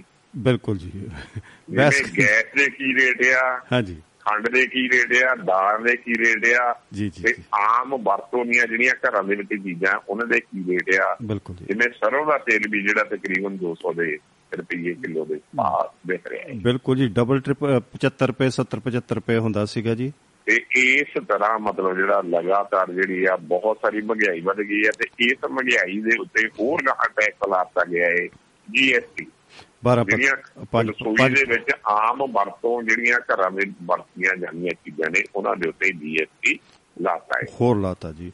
ਆ ਇਥੋਂ ਤੱਕ ਬਹੁਤ ਜ਼ਿਆਦਾ ਲਾਤਾ ਜੀ। ਜਦ ਦਾ ਇਹ ਸੈਸ਼ਨ ਜਿਹੜਾ ਸ਼ੁਰੂ ਹੋਇਆ ਸੀਗਾ ਲੋਕ ਸਭਾ ਤੇ ਰਾਜ ਸਭਾ ਦਾ ਉਸ ਤੋਂ ਪਹਿਲਾਂ ਹੀ ਜਿਹੜੀ ਆ ਲਗਾਤਾਰ ਮੰਗ ਕੀਤੀ। ਵਿਰੋਧੀ ਪਾਰਟੀਆਂ ਉਹ ਮੰਗ ਕਰ ਰਹੀਆਂ ਸੀ। ਵੀ ਮਹਿੰਗਾਈ ਦੇ ਮੁੱਦੇ ਤੇ ਗੱਲ ਕਰੋ ਮਹਿੰਗਾਈ ਦੇ ਮੁੱਦੇ ਤੇ ਗੱਲ ਤੇ ਸਰਕਾਰ ਟਾਲ ਰਹੀ ਸੀ ਕੇਂਦਰ ਸਰਕਾਰ ਕਹਿੰਦੀ ਸੀ ਇਹ ਇਹ ਕਰਾਂਗੇ ਕਰਾਂਗੇ ਕਰਾਂਗੇ ਜੇ ਸੀਤਾਰਮਨ ਜਿਹੜੀ ਆ ਵਿੱਤ ਮੰਤਰੀ ਬਿਮਾਰ ਆ ਉਹਦੇ। ਆਏ ਤੇ ਕਰਾਂਗੇ ਤੇ। ਜਦੋਂ ਹੁਣ ਆ ਗਈ ਆ ਤੇ ਸੀਤਾਰਮਨ ਜੀ ਕੀ ਕਹਿ ਰਹੇ ਨੇ ਭਾਰਤ ਵਿੱਚ ਕਹਿੰਦੀ ਆ ਕੋਈ ਵੀ ਮੰਦੀ ਦਾ ਖਤਰਾ ਨਹੀਂ ਹੈਗਾ। ਬਿਲਕੁਲ ਬਿਲਕੁਲ ਜੀ ਬਿਲਕੁਲ ਜੀ। ਮੰਦੀ ਦਾ ਮਤਲਬ ਕੀ ਆ ਵੀ ਇੱਥੇ ਆਰਥਿਕ ਤੌਰ ਤੇ ਕਿਸੇ ਕਿਸਮ ਦੀ ਕੋਈ ਤਕਲੀਫ ਨਹੀਂ। ਕੋਈ ਤਕਲੀਫ ਨਹੀਂ ਕੋਈ ਮਹਿੰਗਾਈ ਨਹੀਂ ਬਹੁ- ਬਹੁਤ ਜ਼ਿਆਦਾ ਪ੍ਰੋਡਕਸ਼ਨ ਆ ਬਹੁਤ ਸਾਰਾ ਸਾਡਾ ਐਕਸਪੋਰਟ ਆ ਬਹੁਤ ਸਾਰੀ ਕਮਾਈ ਹੋ ਉਹਦੇ ਲਈ ਉਹਦੇ ਲਈ ਉਹ ਦਲੀਲ ਕੀ ਦਿੰਦੇ ਨੇ। ਉਹ ਦਲੀਲ ਦੇ ਰਹੇ ਨੇ ਵੀ ਪਿਛਲੇ ਸਮੇਂ ਦੇ ਵਿੱਚ ਜਿਹੜੀ ਜੀਐਸਟੀ ਜਿਹੜੀ ਸੀ ਉਹ ਪਿਛਲੀ ਜੀਐਸਟੀ ਨਾਲੋਂ ਵੱਧ ਕੇ ਮਤਲਬ 28% ਦੀ ਵੱਧ ਗਈ ਹੈ। 28 ਵਧੀਆ। ਅ, ਇੱਕ ਨੇ ਜਾਂ ਤੋਂ ਇੱਕ ਨੇ ਜਾਂ ਤੋਂ ਇੱਕ ਨੇ ਜਾਂ ਲੱਖ ਕਰੋੜ ਤੋਂ ਜਿਹੜੀ ਹੈਗੀ 68 ਕਰੋੜ ਹੋ ਗਈ ਜੀ ਜੀ। ਤੇ ਉਹ ਉਹ ਇੰਨੀ ਜਿਹੜੀ ਵੱਧ ਗਈ ਆ ਇਸ ਕਰਕੇ ਮਤਲਬ ਜਿਹੜਾ ਆ ਇਹ ਸਾਨੂੰ ਕੀ ਕਲੀਅਰ ਦੱਸਦਾ ਆ ਵੀ ਸਾਡੀ ਜੀਐਸਟੀ ਜਿਹੜਾ ਸਿਸਟਮ ਆ ਜਾਂ ਮਹਿੰਗਾਈ ਗਿਆ ਇਹਦਾ ਕੋਈ ਅਸਰ ਨਹੀਂ। ਨਹੀਂ ਇਹਦੇ ਵਿੱਚ ਕੋਈ ਫ਼ਰਕ ਨਹੀਂ ਪੈਂਦਾ ਇਹਦੇ ਨਾਲ ਕੀ ਫ਼ਰਕ ਪੈਣਾ ਜੀ? ਜੀਐਸਟੀ ਤੁਸੀਂ ਤੁਹਾਡਾ ਵੱਧ ਗਿਆ। ਇਹ ਇਹ- ਚਾਲ ਸਾਹਿਬ ਜੀ ਮਤਲਬ ਜਿਹੜੀ ਆ ਇਹ ਅੰਕੜਿਆਂ ਦੀ ਖੇਡ ਰਹੀ ਦੱਸ ਰਹੇ ਮਹਿੰਗਾਈ ਨਹੀਂ ਵਧੀ। ਜੀ। ਅਸਲ ਵਿੱਚ ਕਾਰਨ ਕੀ ਆ ਵੀ ਇਹਦੇ ਵਿੱਚ ਕੀ ਹੈ ਚੀਜ਼ਾਂ ਦੇ ਭਾਅ ਇੰਨੇ ਵੱਧ ਗਏ ਨੇ। ਹੂੰ ਹੂੰ ਹੂੰ। ਇੰਨੀ ਜ਼ਿਆਦਾ ਹੋ ਗਈ ਆ ਜਿਹੜਾ ਲੋਕਾਂ ਨੇ ਚੀਜ਼ਾਂ ਖਾਣੀਆਂ ਨੇ ਉਹ ਲੋਕਾਂ ਨੇ ਖਰੀਦਣੀਆਂ ਖਰੀਦਣੀਆਂ ਭਾਵੇਂ ਘੱਟ ਖਰੀਦਣ। ਹੂੰ। ਤੇ ਜੇ ਉਹਦੇ ਉੱਤੇ ਟੈਕਸ ਹੀ ਵੱਧ ਜਾਊਗਾ ਹੂੰ। ਤੇ ਉਹਦਾ ਜੇ ਜੇ ਜੀਐਸਟੀ ਨਵੀਆਂ ਚੀਜ਼ਾਂ ਦੇ ਉੱਤੇ ਲੱਗ ਜੇ ਤੇ ਜੀਐਸਟੀ ਦਾ ਜਿਹੜਾ ਵਧਣਾ ਹੀ ਹੈ ਜੀਐਸਟੀ ਅੱਗੇ ਨੂੰ ਘਟਣਾ ਹੈ ਵਧਣੇ ਵਧਣਾ। ਜੀ ਉਹ ਕੀਮਤ ਵੱਧ ਜਾਣੀ ਹੈ ਨਾ ਜੀ ਪਹਿਲਾਂ ਕੀਮਤਾਂ ਜ਼ਿਆਦਾ ਨੇ ਜਦੋਂ ਤੁਸੀਂ 5% ਇੱਕ ਤਾਂ ਜਾਂ ਚੀਜ਼ਾਂ ਦੀ 12% ਕੀਮਤ ਇੱਕ ਚੀਜ਼ਾਂ ਦੀ ਕੀਮਤ ਵੱਧ ਗਈ ਦੂਜਾ ਨਵੀਆਂ ਚੀਜ਼ਾਂ ਦੇ ਉੱਤੇ ਤੁਸੀਂ ਜੀਐਸਟੀ ਲਾਤਾ। ਹੂੰ।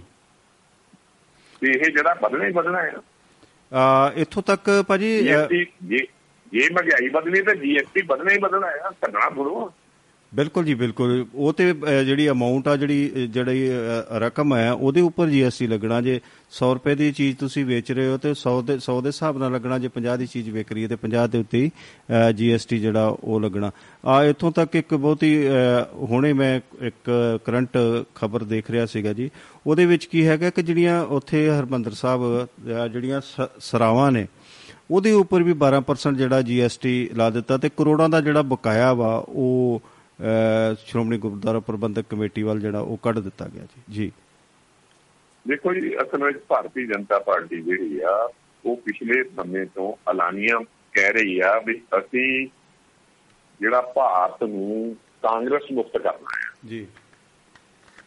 ਯਾਨੀ ਕਿ ਕਾਂਗਰਸ ਮੁਕਤ ਕਰਨ ਦਾ ਅਰਥ ਇਹ ਹੈ ਵੀ ਦੇਸ਼ ਦੇ ਵਿੱਚ ਜਿਹੜੀ ਆ ਵਿਰੋਧੀ ਪਾਰਟੀ ਨਹੀਂ ਰਹਿਣ ਦੇਣੀ।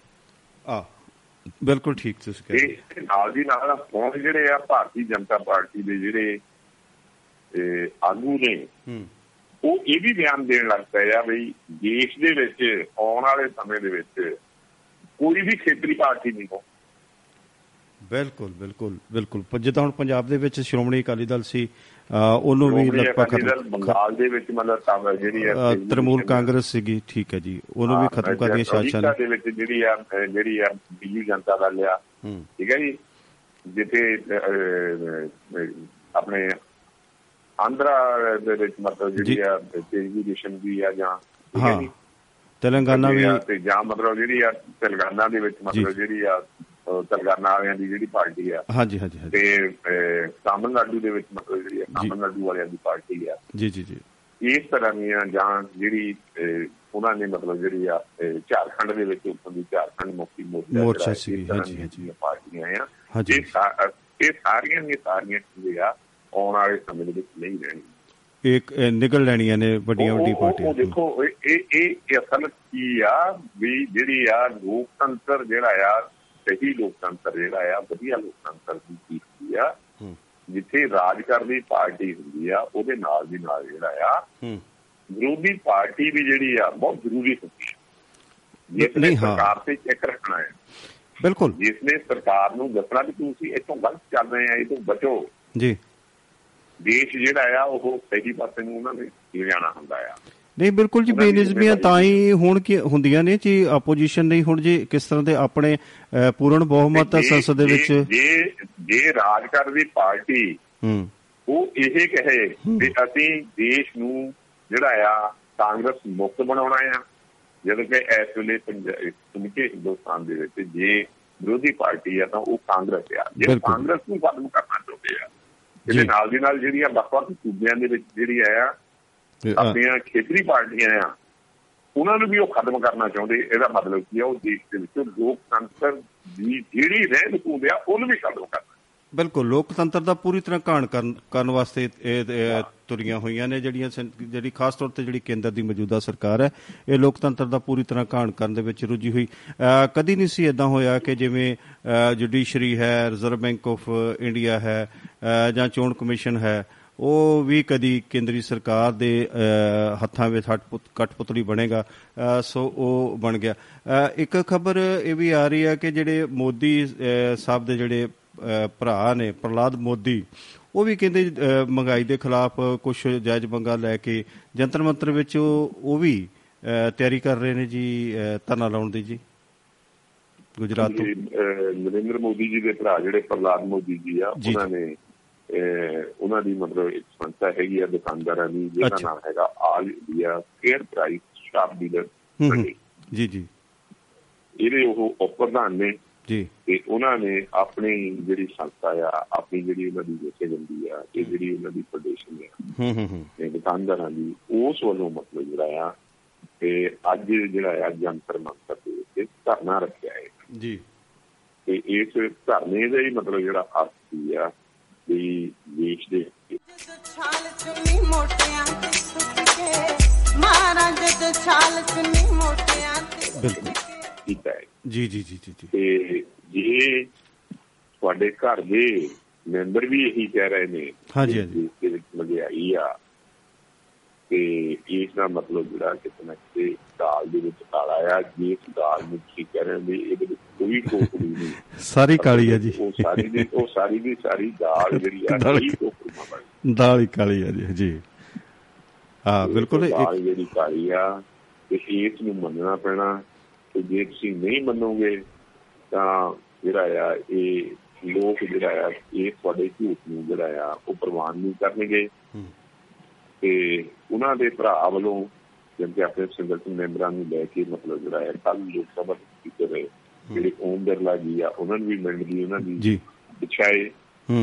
ਇਹ ਉਹਨਾਂ ਦੀ ਯੋਜਨਾ ਹੈਗੀ ਆ। ਜੀ ਬਿਲਕੁਲ। ਤੇ ਉਹ ਆਪਣੀ ਸੰਸਥਾ ਵੱਲੋਂ ਮਤਲਬ ਨੌ ਮੰਗਾਂ ਜਿਹੜੀਆਂ ਜਿਨ੍ਹਾਂ ਦੇ ਵਿੱਚ ਚੌਲ ਕਣਕ ਖੰਡ ਦੇ ਲਈ ਜਿਹੜਾ ਨੁਕਸਾਨ ਦਾ ਮੁਆਵਜ਼ਾ ਹੋ ਰਿਹਾ ਹੈ ਜੀ।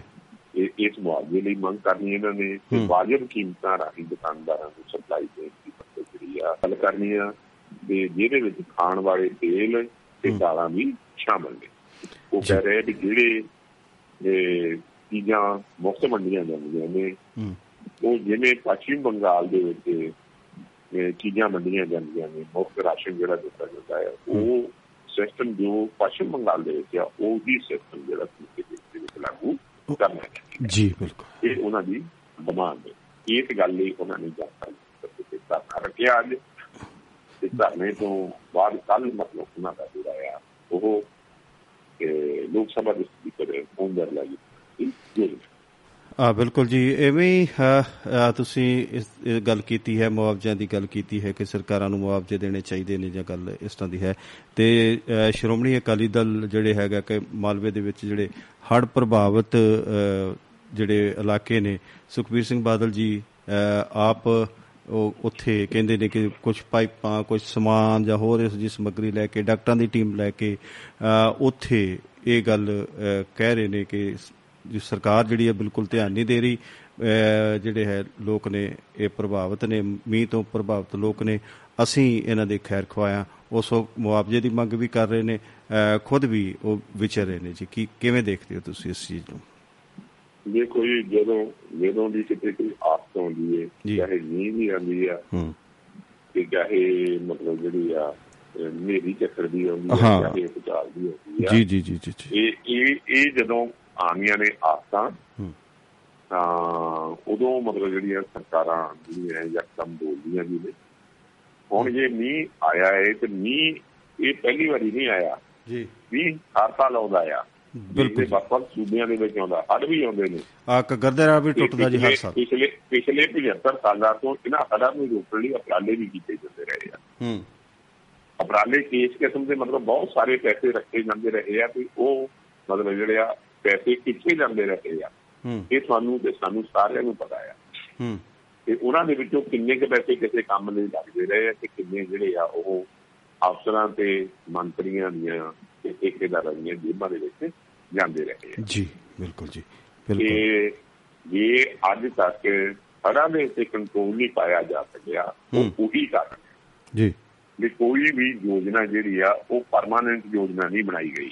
ਬਿਲਕੁਲ ਜੀ ਬਿਲਕੁਲ। ਵਕਤੀ ਯੋਜਨਾ ਬਣਾਈ ਗਈ। ਰਾਹਤ ਯੋਜਨਾ ਬਣਾ ਦਿੰਦੇ ਨੇ ਜੀ ਇਹ ਇਹ- ਇਹ- ਇਸ ਨੂੰ ਮਤਲਬ ਜਿਵੇਂ ਹੜ ਆਉਣੇ ਨੇ ਜੇ ਇਲਾਕੇ ਦੇ ਰੋਕਣੇ ਨੇ ਜੀ। ਦਰਿਆ ਨੇ ਤੇ ਉਹਨਾਂ ਇਲਾਕਿਆਂ ਦੇ ਵਿੱਚ ਜਿੱਥੇ ਹੜ ਆਉਂਦੇ ਨੇ ਉੱਥੇ ਪੱਕੇ ਬੰਦ ਬਣਾਉਣੇ ਚਾਹੀਦੇ ਆ। ਬਿਲਕੁਲ ਜੀ। ਪੱਕੇ ਬੰਦ ਜਿਹੜੇ ਕਿਤੇ ਵੀ ਨਹੀਂ ਬਣਾਏ ਹੂੰ।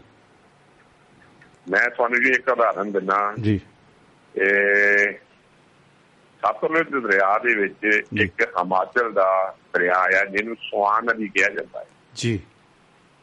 ਜਿਹੜੀ ਗੰਗਰੇਟ ਦੇ ਇਲਾਕਿਆਂ ਤੋਂ ਸ਼ੁਰੂ ਹੁੰਦੀ ਆ। ਹੂੰ।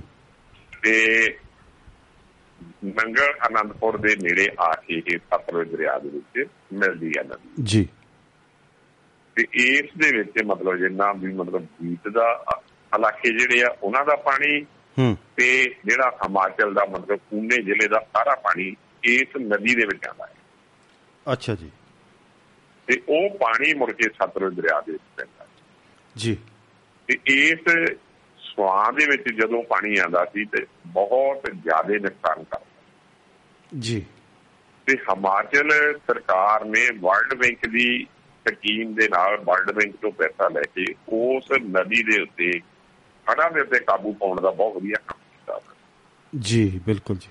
ਉਸ ਨਦੀ ਦੇ ਦੁਆਲੇ ਉਹਨਾਂ ਨੇ ਗੰਗਰੇਟ ਤੋਂ ਚੱਲ ਕੇ ਜਿੱਥੇ ਤੱਕ ਹਿਮਾਚਲ ਦਾ ਏਰੀਆ ਆ ਜੀ। ਉਹ ਸਾਰੇ ਦੇ ਵਿੱਚ ਮਤਲਬ ਜਿਹੜੇ ਆ ਨਦੀ ਦੇ ਦੋਨੋਂ ਪਾਸੇ ਪੱਕੇ ਬੰਦ ਬਣਾਤੇ ਨੇ ਅੱਛਾ ਜੀ। ਮਿੱਟੀ ਦੇ ਨਹੀਂ ਅੱਛਾ ਜੀ। ਮਿੱਟੀ ਪੱਥਰ ਜੋ ਵੀ ਵਿੱਚ ਪੈਣਾ ਬਜਦੀ ਜੋ ਪੂਰੀ ਮਜ਼ਬੂਤ ਨੂੰ ਪਾਣੀ ਜਾਂ ਨਦੀ ਨਦੀ ਕੋਰ ਨਹੀਂ ਸਕਦੀ। ਮਤਲਬ ਬਹਾ ਨੂੰ ਪੂਰੀ ਤਰ੍ਹਾਂ ਰੋਕ ਦਿੱਤਾ ਗਿਆ ਵਾ ਜੀ। ਕਾਬੂ ਕਰ ਲਿਆ ਨੇ। ਕਾਬੂ ਕਰ ਲਿਆ ਆਪਣੇ ਕਾਬੂ ਚ ਕਰ ਲਿਆ ਹੂੰ, ਇਸ ਇਸ ਖੇਤਰ ਦੇ ਜਿਹੜਾ ਜਿਹੜਾ ਅਗਲਾ ਸੀ ਹਿਮਾਚਲ ਤੋਂ ਅੱਗੇ ਜਿਹੜਾ ਸਤਲੁਜ ਨਦੀ ਦੇ ਵਿੱਚ ਪੈਣ ਤੱਕ ਦਾ ਜਿਹੜਾ ਇਲਾਕਾ ਆ ਉਹ ਹੈਗਾ ਪੰਜਾਬ ਦੇ ਅੱਛਾ ਜੀ। ਪੰਜਾਬ ਦਾ ਇਲਾਕਾ। ਹੂੰ ਹੂੰ ਹੂੰ। ਤੇ ਉਸ ਲਈ ਵਰਲਡ ਬੈਂਕ ਨੇ ਵੀ ਪੈਸਾ ਦੇਣਾ ਸੀਗਾ ਉਹ ਵੀ ਸਹੀ ਕੀਤੀ ਪੰਜਾਬ ਸਰਕਾਰ ਨੇ ਉਹ ਨਹੀਂ ਕੀਤਾ। ਹੂੰ। ਆ ਬਿਲਕੁਲ ਇਸ ਇਸ ਇਸ ਖੇਤਰ ਦੇ ਵਿੱਚੋਂ ਮਤਲਬ ਜਿਹੜੀ ਆ ਬਹੁਤ ਸਾਰੀ ਮਤਲਬ ਜਿਹੜੀ ਆ ਜਿਹੜੀ ਆ ਰੇਤ ਮਾਫੀਆ ਜਿਹੜਾ ਆ ਉੱਥੇ ਕੰਮ ਕਰਦਾ। ਜੀ। ਤੇ ਉਹ ਰੇਤ ਮਾਫੀਆ ਕੌਣ ਆ? ਕਿਵੇਂ ਆ? ਉਹਨਾਂ ਦਾ ਪੈਸਾ ਕਿੱਥੇ ਜਾਂਦਾ ਆ? ਸਮਝ ਤੋਂ ਇਹਨਾਂ ਦੀ ਸਰਪ੍ਰਸਤੀ ਕੌਣ ਕਰਦੇ ਆ? ਇਹ ਆਪਾਂ ਨੂੰ ਕਿਸੇ ਨੂੰ ਕੋਈ ਸ਼ੱਕ ਨਹੀਂ ਬਿਲਕੁਲ ਜੀ ਬਿਲਕੁਲ। ਇੱਕ ਦੂਜੇ ਉੱਤੇ ਦੁਸ਼ਣਬਾਜੀ ਲਾਏ ਜਾਂਦੇ ਨੇ ਜੀ ਬਸ ਇਦਾਂ ਹੀ ਚੱਲੇ ਜਾਂਦਾ ਜੀ। ਇਹ ਹਰ ਹਰ ਸਾਲ ਜਦੋਂ ਮੀਂਹ ਆਉਂਦੇ ਆ ਤੇ ਕੁਦਰਤ ਨੂੰ ਗਾਲਾਂ ਜ਼ਰੂਰ ਕੱਢਦੇ ਆ। ਤੇ ਲੋਕਾਂ ਨੂੰ ਜ਼ਰੂਰ ਕਹਿੰਦੇ ਵੀ ਤੁਸੀਂ ਸਾਨੂੰ ਪਤਾ ਵੀ ਮੀਂਹ ਪੈਣੇ ਤੁਸੀਂ ਕਿਉਂ ਨਹੀਂ ਬਚਦੇ ਤੁਸੀਂ ਕਿਉਂ ਨਹੀਂ ਇਹ ਨਹੀਂ ਦੱਸਦੇ ਵੀ ਅਸੀਂ ਅਸੀਂ ਜਿਹੜੀਆਂ ਸਕੀਮਾਂ ਬਣਾਉਨੇ ਉਹ ਸਕੀਮਾਂ ਨੂੰ ਕੀ ਅਸੀਂ ਵਧੀਆ ਢੰਗ ਨਾਲ ਲਾਗੂ ਕਰਦੇ ਆ ਆ ਇਹ ਨਹੀਂ ਨਹੀਂ ਕਦੇ ਵੀ ਮਤਲਬ ਇਹ ਨਹੀਂ ਕਹਿੰਦੇ ਸਾਡੇ ਤੋਂ ਬਚੋ ਕਹਿੰਦੇ ਆਪਣੇ ਆਪ ਤੁਸੀਂ ਕਿਉਂ ਨਹੀਂ ਬਚਦੇ? ਅਸੀਂ ਨਹੀਂ ਤੁਹਾਨੂੰ ਬਚਣ ਦੇਣਾ ਜੀ। ਸੋ ਅੱਗੇ ਪੰਜਾਬ ਦੇ ਵਿੱਤ ਮੰਤਰੀ ਹਰਪਾਲ ਚੀਮਾ ਜੀ ਕੱਲ ਪ੍ਰੈਸ ਕਾਨਫਰੰਸ ਕਰਕੇ ਉਹ ਜਿਹੜੀ ਪੰਜਾਬ ਦੀ ਆਰਥਿਕਤਾ ਉਹਦੇ ਬਾਰੇ ਵਿੱਚ ਵੀ ਉਹਨਾਂ ਨੇ ਕੱਲ ਕਾਫੀ ਖੁਲਾਸੇ ਕੀਤੇ ਨੇ। ਤੁਸੀਂ ਕੀ ਜਾਣਕਾਰੀ ਰੱਖਦੇ ਹੋ ਉਹਦੇ ਬਾਰੇ ਚ? ਜੀ ਚੀਮਾ ਜੀ ਨੇ ਜਿਹੜੀ ਪੰਜਾਬ ਦੀ ਆਰਥਿਕਤਾ ਬਾਰੇ ਗੱਲ ਕੀਤੀ ਆ ਜੀ। ਤੇ ਉਸ ਬਾਰੇ ਆਪਾਂ ਆਨਾ ਗੱਲ ਸਾਂਝੀ ਕਰਦੇ ਆ। ਜੀ।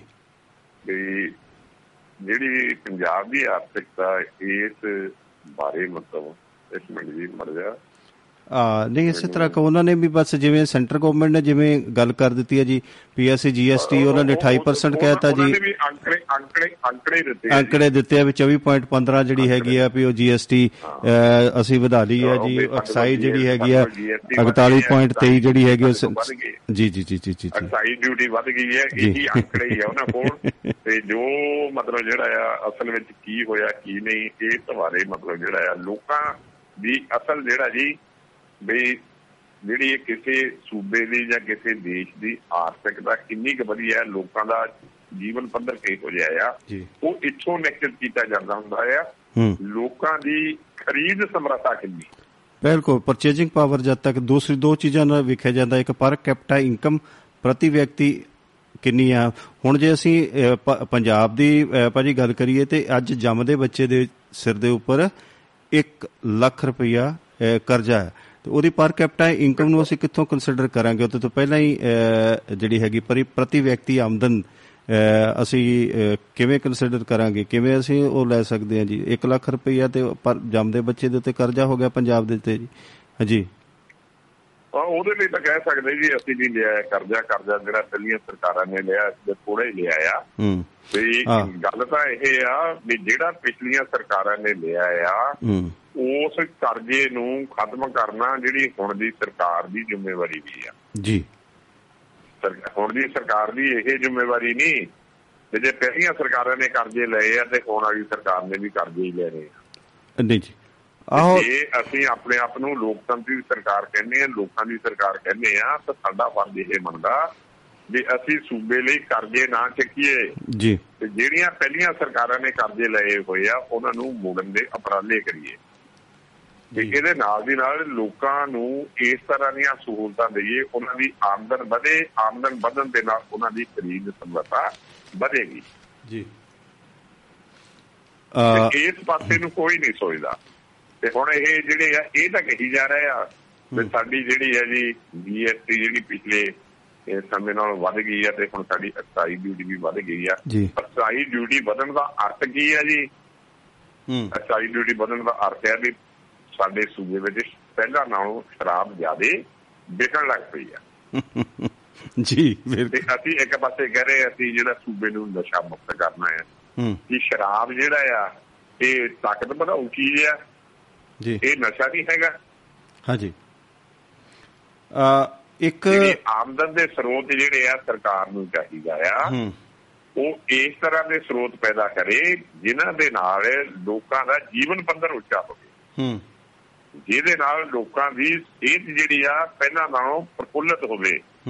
ਲੋਕਾਂ ਨੂੰ ਖਾਣ ਪੀਣ ਦੀਆਂ ਚੀਜ਼ਾਂ ਜਿਹੜੀਆਂ ਖਰੀਦਣ ਦੀ ਉਹਨਾਂ ਕੋਲ ਸਮਰੱਥਾ ਵਧੇ ਤੇ ਉਹਨਾਂ ਨੂੰ ਪੌਸ਼ਟਿਕ ਖੁਰਾਕ ਮਿਲੇ। ਜੀ। ਤੇ ਉਹਨਾਂ ਦੀ ਸਿਹਤ ਜਿਹੜੀ ਆ ਪਹਿਲਾਂ ਨਾਲੋਂ ਜਿਹੜੀ ਆ ਉਹ ਵਧੀਆ ਹੋਵੇ। ਆ ਸਭ ਤੋਂ ਸਿਹਤ ਵੀ ਜ਼ਰੂਰ ਸਿਹਤ ਜ਼ਰੂਰੀ ਹੈ ਤੇ ਉਸ ਤੋਂ ਬਾਅਦ ਇਹ ਕਿ ਜਦੋਂ ਬੰਦੇ ਨੂੰ ਖਾਣ ਪੀਣ ਚੰਗਾ ਮਿਲ ਜਾਵੇ ਦਿਮਾਗੀ ਤੌਰ ਤੇ ਵੀ ਬੰਦਾ ਜਿਹੜਾ ਹੈਗਾ ਉਹ ਸਾਊਂਡ ਹੋ ਜਾਂਦਾ ਉਹਦੇ ਦਿਮਾਗ ਤੇ ਬੋਝ ਵੀ ਜਿਹੜੇ ਉਹ ਬਿਲਕੁਲ ਘਟ ਜਾਂਦੇ ਨੇ ਜੀ। ਇਸੇ ਤਰੀਕੇ ਦੇ ਨਾਲ ਤੇ ਅਫਸਰ ਦੇਖੋ ਇਹੀ ਆ ਦੇਖੋ ਆਪਣੇ ਜਿਹੜਾ ਤਾਂ ਜਿੱਥੇ ਮਤਲਬ ਸਿਹਤ ਵਧੀਆ ਤਾਈਓ ਹੋ ਸਕਦੀ ਹੈ ਜੇ ਅਸੀਂ ਵਧੀਆ ਸਿਹਤ ਪ੍ਰਬੰਧ ਦੇਾਂਗੇ ਵਧੀਆ। ਸਿਹਤ ਪ੍ਰਬੰਧ ਤਾਂ ਹੋਣਾ ਜੇ ਅਸੀਂ ਲੋਕਾਂ ਨੂੰ ਵਧੀਆ ਸਿਹਤ ਸਹੂਲਤਾਂ ਦੇਾਂਗੇ ਸਿਹਤ ਸਹੂਲਤਾਂ ਤਾਂ ਅਸੀਂ ਜਿਹੜੀਆਂ ਕਹਿ ਰਹੇ ਵੀ ਪ੍ਰਾਈਵੇਟ ਰਹਿਣ ਦਿਓ। ਆਮ ਲੋਕਾਂ ਨੂੰ ਅਸੀਂ ਟੱਟੀਆਂ ਦੀਆਂ ਗੋਲੀਆਂ ਦੇਣੀਆਂ ਚਾਹੁੰਦੇ ਆ ਜਾਂ ਜਿਹੜੀਆਂ ਦੂਸਰੀਆਂ ਸਿਰ ਦੁਖਦੇ ਦੀਆਂ ਗੋਲੀਆਂ। ਇਹ ਜਿਹੜਾ ਚਾਹੁੰਦੇ ਆ ਉਹ ਸਿਰ ਮਤਲਬ ਜਿਹੜੀ ਮਹੱਲਾ ਕਲੀਨਿਕਾਂ ਰਾਹੀਂ ਜਿਹੜੀਆਂ ਛੋਟੀਆਂ ਮੋਟੀਆਂ ਬਿਮਾਰੀਆਂ ਦੀ ਦੇ ਦਿੰਦੇ ਤੇ ਬਾਕੀ ਦੇ ਜਿਹੜੇ ਵੱਡੇ ਇਲਾਜ ਕਰਾਉਣ ਲਈ ਅਸੀਂ ਕਹਿੰਦੇ ਪ੍ਰਾਈਵੇਟ ਹਸਪਤਾਲਾਂ ਵਿੱਚ ਜਾਓ। ਅਸੀਂ ਪ੍ਰਾਈਵੇਟ ਹਸਪਤਾਲਾਂ ਦੇ ਵਿੱਚ ਕਿਉਂ ਭੇਜਦੇ ਹਾਂ? ਅਸੀਂ ਸਰਕਾਰੀ ਹਸਪਤਾਲਾਂ ਦੇ ਵਿੱਚ ਡਾਕਟਰ ਕਿਉਂ ਨਹੀਂ ਭਰਤੀ ਕਰਦੇ? ਜੀ। ਸਰਕਾਰੀ ਹਸਪਤਾਲਾਂ ਦੇ ਵਿੱਚ ਅਸੀਂ ਜਿਹੜੇ ਆ ਉੱਥੇ ਨਰਸਾਂ ਕਿਉਂ ਨਹੀਂ ਭਰਤੀ ਕਰਦੇ? ਉਹਨਾਂ। ਨੂੰ ਫੁੱਲ ਗ੍ਰੇਡ ਕਿਉਂ ਨਹੀਂ ਦਿੰਦੇ। ਅਸੀਂ ਜਿਹੜਾ ਆ ਸਰਕਾਰੀ ਪੈਸਾ ਪ੍ਰਾਈਵੇਟ ਹਸਪਤਾਲਾਂ ਨੂੰ ਜਿਹੜਾ ਮੁਲਾਜ਼ਮ ਮੰਨ ਲਓ ਉਹ ਬਿਮਾਰ ਹੁੰਦਾ। ਤੇ ਪ੍ਰਾਈਵੇਟ ਹਸਪਤਾਲ ਦੇ ਵਿੱਚ ਦਾਖਲ ਹੁੰਦਾ। ਤੇ ਉੱਥੋਂ ਆਪਣਾ ਇਲਾਜ ਕਰਾ ਕੇ ਜਿਹੜਾ ਆ ਆ ਜਾਂਦਾ ਤੇ ਉਹਦੇ ਬਿੱਲ ਜਿਹੜੀ ਆ ਉਹ ਸਰਕਾਰ ਤੋਂ ਆਪ ਪ੍ਰਾਈਵੇਟ ਹਸਪਤਾਲਾਂ ਕਰਾਉਂਦਾ ਹੈ ਤੇ ਜੇ ਕੋਈ ਪੈਸੇ ਸਰਕਾਰੀ ਹਸਪਤਾਲਾਂ ਦੇ ਵਿੱਚ ਰਹਿਣ ਉਹ ਉਹ ਨਹੀਂ ਵਧੀਆ। ਨਹੀਂ ਬਿਲਕੁਲ ਇੱਕ ਗੱਲ ਹੋਰ ਵੀ ਜੀ ਜਿਹੜੇ ਮੈਂ ਦੇਖਦਾ ਜੀ ਕਿ ਬਹੁਤ ਸਾਰੇ ਜਿਹੜੇ ਸਰਕਾਰੀ ਹਸਪੀਟਲਾਂ ਦੇ ਵਿੱਚ ਬਹੁਤ ਸਾਰੇ ਡਾਕਟਰਸ ਨੇ ਬੜੇ ਜੋ ਸਪੈਸ਼ਲਿਸਟ ਨੇ ਕਾਬਲ ਡਾਕਟਰ ਨੇ ਜੀ ਬਹੁਤ ਕਾਬਲ ਡਾਕਟਰ ਨੇ ਉਹ ਉਹ ਕੀ ਕਰਦੇ ਨੇ ਕਿ ਹਸਪਤਾਲ ਦੇ ਵਿੱਚ ਸਿਰਫ ਉਹ ਜਾ ਕੇ ਆਪਣਾ ਜਿਹੜੇ ਕਲਾਇੰਟ ਨੇ ਆਪਣੇ ਜਿਹੜੇ ਮਰੀਜ਼ ਨੇ ਉਹ ਆਪਣੇ ਜਿਹੜੇ ਹਸਪਤਾਲ ਨੇ ਜਾਂ ਆਪਣੇ ਘਰਾਂ ਵਿੱਚ ਉਹਨਾਂ ਨੇ ਕਲੀਨਿਕ ਬਣਾਏ ਨੇ ਉਹਨਾਂ ਵਾਸਤੇ ਇੱਕ ਫੀਡਿੰਗ ਜਾਨੀ ਕਿ ਆਪਾਂ ਇਹ ਕਹਿ ਲਈਏ ਕਿ ਉਹ ਸਿਰਫ ਉੱਥੋਂ ਲੋਕ ਸਿਰਫ ਆਪਣੇ ਗਾਹਕ ਜਿਹੜੇ ਆਪਣੇ ਮਰੀਜ਼ ਨੇ ਉਹ ਇਕੱਠੇ ਕਰਦੇ ਨੇ। ਬਾਕੀ ਉਹਨਾਂ ਦੀਆਂ ਜਿਹੜੀਆਂ ਵਿਜ਼ਟਾਂ ਨੇ ਬੜੇ ਬੜੇ ਜਿਹੜੇ ਵੱਡੇ ਵੱਡੇ ਪ੍ਰਾਈਵੇਟ ਹਸਪੀਟਲ ਨੇ ਉਹਨਾਂ ਵਿੱਚ ਉਹਨਾਂ ਨੇ ਰੱਖਿਆ ਨੇ ਕੋਈ ਸਰਜਰੀ ਕਰਦਾ ਕੋਈ ਕੁਝ ਕਰਦਾ। ਦੇਖੋ ਜੀ ਇਹੀ ਆ ਵੀ ਸਰਕਾਰ ਇਹ ਕਿਉਂ ਨਹੀਂ ਕਾਨੂੰਨ ਬਣਾਉਂਦੀ। ਕਿ ਜਿਹੜਾ ਵੀ ਡਾਕਟਰ ਸਰਕਾਰੀ ਡਾਕਟਰ ਆ ਉਹ ਜਿਹੜਾ ਆ ਆਪਣੇ ਸਰਕਾਰੀ ਹਸਪਤਾਲ ਦੇ ਮਰੀਜ਼ਾਂ ਨੂੰ ਦੇਖੂਗਾ ਬਾਹਰ ਮਰੀਜ਼ ਨੂੰ ਨਹੀਂ ਦੇਖ ਸਕਦਾ। ਆ ਨਹੀਂ ਬਿਲਕੁਲ ਸਰਕਾਰ ਨੇ ਇੱਕ ਤੇ ਜਿਹੜਾ ਜਿਹੜਾ ਜਿਹੜਾ ਪ੍ਰਾਈਵੇਟਲੀ ਡਾਕਟਰ ਕਿਤੇ ਬਾਹਰ ਦੇਖਦਾ ਆ ਆਪਣੇ ਘਰ ਦੇਖਦਾ ਆ ਜਾਂ ਕਿਤੇ ਹੋਰ ਹਸਪਤਾਲ 'ਚ ਦੇਖਦਾ। ਉਸ ਦੇ ਕਾਨੂੰਨੀ ਕਾਰਵਾਈ ਹੋ ਕੇ ਜਿਹੜੀ ਆ ਕਰਕੇ ਜਿਹੜਾ ਆ ਉਸ ਨੂੰ ਨੌਕਰੀ ਤੋਂ ਵੀ ਕੱਢਣਾ ਚਾਹੀਦਾ ਤੇ ਉਹਨੂੰ ਸਜ਼ਾ ਦੇ ਰੂਪ ਵਿੱਚ। ਕਿਉਂਕਿ ਉਹਨੇ ਸਰਕਾਰ ਦੇ ਪੈਸੇ ਖਰਚਾ ਕੇ ਕੋਰਸ ਕੀਤੇ ਹੋਏ ਆ ਹੂੰ ਉਹ ਜਿਹੜਾ ਲੋਕਾਂ ਨੇ ਟੈਕਸ ਦਿੱਤੇ ਹੋਏ ਆ ਉਹ ਤੋਂ ਪੈਸੇ ਖਰਚ ਹੋਏ ਆ ਬਿਲਕੁਲ ਜੀ ਉਹ ਜੇ ਸਰਕਾਰ ਦੇ ਪੈਸੇ ਖਰਚਿਆਂ ਦੇ ਮਤਲਬ ਕੋਰਸ ਕਰਨ ਤੋਂ ਬਾਅਦ। ਆਪਣਾ ਨਿੱਜੀ ਹਿੱਤ ਸਾਹਮਣੇ ਰੱਖਦਾ ਸਮਾਜ ਦਾ ਹਿੱਤ ਨਹੀਂ ਸਾਹਮਣੇ ਰੱਖਦਾ। ਤਾਂ ਉਸ ਨੂੰ ਕਾਨੂੰਨ ਰੂਪ ਦੇ ਵਿੱਚ ਸਜ਼ਾ ਮਿਲਣੀ ਚਾਹੀਦੀ ਬਿਲਕੁਲ ਜੀ ਜਿਹੜੀ ਆ ਉਸ ਨੂੰ ਪ੍ਰਾਈਵੇਟ ਪ੍ਰੈਕਟਿਸ ਕਰਨ ਦੀ ਅੱਗੇ ਨਹੀਂ ਹੋਣੀ ਚਾਹੀਦੀ ਨਹੀਂ ਬਿਲਕੁਲ ਜੀ ਇੱਕ ਮੈਂ ਜੇ ਜੇ ਜੇ ਟੀਚਰ ਆ। ਟੀਚਰ ਨੂੰ ਇਹੀ ਹੋਵੇ ਤੇ ਉਹਨੂੰ ਸਕੂਲੇ ਪੜਾਉਣਾ ਪ੍ਰਾਈਵੇਟ ਉਹ ਜਿਹੜੀ ਆ ਟਿਊਸ਼ਨ ਨਾ ਕੋਈ ਪੜਾ ਵੀ ਟਿਊਸ਼ਨ ਨਹੀਂ ਪੜਾ ਸਕੇਗਾ ਸਰਕਾਰੀ ਸਕੂਲਾਂ ਦੇ ਟੀਚਰਾਂ ਦੇ ਬੱਚੇ ਆਪਣੇ ਵੀ ਮਤਲਬ ਜਿਹੜੇ ਆ ਉਹ ਸਰਕਾਰੀ ਸਕੂਲਾਂ 'ਚ ਪੜ੍ਹਨੇ ਚਾਹੀਦੇ। ਪ੍ਰਾਈਵੇਟਾਂ 'ਚ ਨਹੀਂ ਪੜ੍ਹਨੇ ਚਾਹੀਦੇ। ਬਿਲਕੁਲ ਜੇ ਤੇ ਜੇ ਉਹਨਾਂ ਦੇ ਪੜ੍ਹਦੇ ਆ ਤੇ ਉਹਨਾਂ ਦੀ ਜਿਹੜੀ ਆ ਨੌਕਰੀ ਵੀ ਜਿਹੜੀ ਆ ਉਹਨਾਂ ਦੀ ਜਿਹੜੀ ਸਰਕਾਰੀ ਬੰਦ ਕਰ ਦੇਣੀ ਚਾਹੀਦੀ।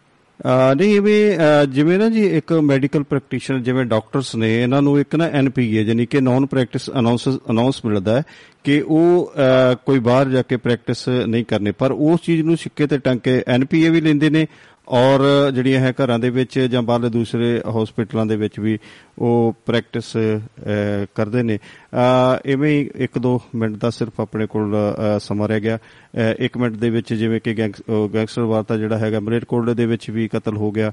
ਇੱਕ ਮੋਗੇ ਦੇ ਵਿੱਚ ਵੀ ਅ, ਕਤਲ ਹੋ- ਅ, ਕਤਲ ਹੋਇਆ ਸੀ ਟੀਚਰ ਦਾ ਕਤਲ ਕਰ ਦਿੱਤਾ ਗਿਆ। ਅ, ਮਲੇਰਕੋਟਲਾ ਦੇ ਵਿੱਚ ਐਮਸੀ ਦਾ ਅ, ਕਤਲ ਜਿਹੜਾ ਹੋ ਗਿਆ। ਉਹ ਕਰੋਨਾ ਦੀ ਲੈਣ ਦੇਣ ਦੇ ਚੱਕਰ ਦੇ ਵਿੱਚ ਉਹ ਹੋਇਆ ਜੀ। ਥੋੜੀ ਕੀ ਜਾਣਕਾਰੀ ਹੈ ਜੀ? ਇੱਕ ਮਿੰਟ ਦੇ ਵਿੱਚ ਤੁਸੀਂ ਤਫਸੀਲ ਦਿਓ ਜੀ।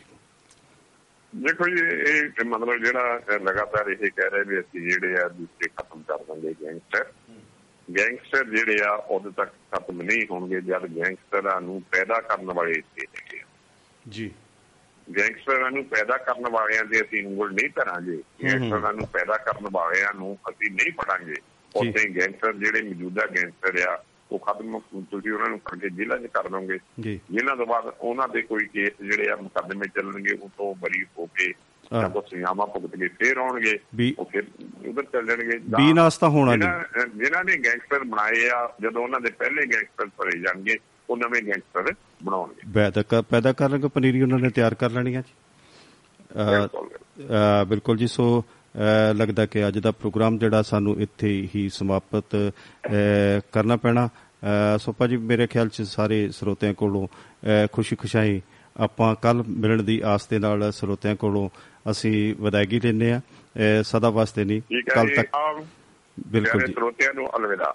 ਅਲਵਿਦਾ ਜੀ ਦੋਸਤੋ ਸੋ ਕੱਲ ਮਿਲਣ ਦੀ ਆਸ ਦੇ ਨਾਲ ਅਸੀਂ ਇਸ ਪ੍ਰੋਗਰਾਮ ਨੂੰ ਇੱਥੇ ਹੀ ਸਮਾਪਤ ਕਰਦੇ ਹਾਂ ਜੀ। ਅੱਜ ਦਾ ਇਹ ਪ੍ਰੋਗਰਾਮ ਤੁਹਾਨੂੰ ਕਿਸ ਤਰ੍ਹਾਂ ਦਾ ਲੱਗਿਆ? ਤੁਸੀਂ ਆਪਣੀ ਫੀਡਬੈਕ ਜਿਹੜੀ ਹੈਗੀ ਆ ਉਹ ਸਾਨੂੰ ਜਰੂਰ ਦੇਣੀ ਜੀ। ਸੋ ਤੁਹਾਡਾ ਬਹੁਤ ਬਹੁਤ ਧੰਨਵਾਦ। ਤੁਸੀਂ ਹੁਣ ਤੱਕ ਸਾਡੇ ਪ੍ਰੋਗਰਾਮ ਦੇ ਨਾਲ ਜੁੜੇ ਰਹੇ ਸੀਓ। ਅ, ਸੋ ਬਹੁਤ ਬਹੁਤ ਧੰਨਵਾਦ। ਸਤਿ ਸ੍ਰੀ ਅਕਾਲ। ਆਦਾਬ ਨਮਸਕਾਰ ਦੋਸਤੋ। ਸੋ ਅੱਜ ਅਸੀਂ ਪ੍ਰੋਗਰਾਮ ਨੂੰ ਇੱਥੇ ਹੀ ਸਮਾਪਤ ਕਰਦੇ ਹਾਂ। Doaba radio Doaba radio Doaba radio. Doaba radio.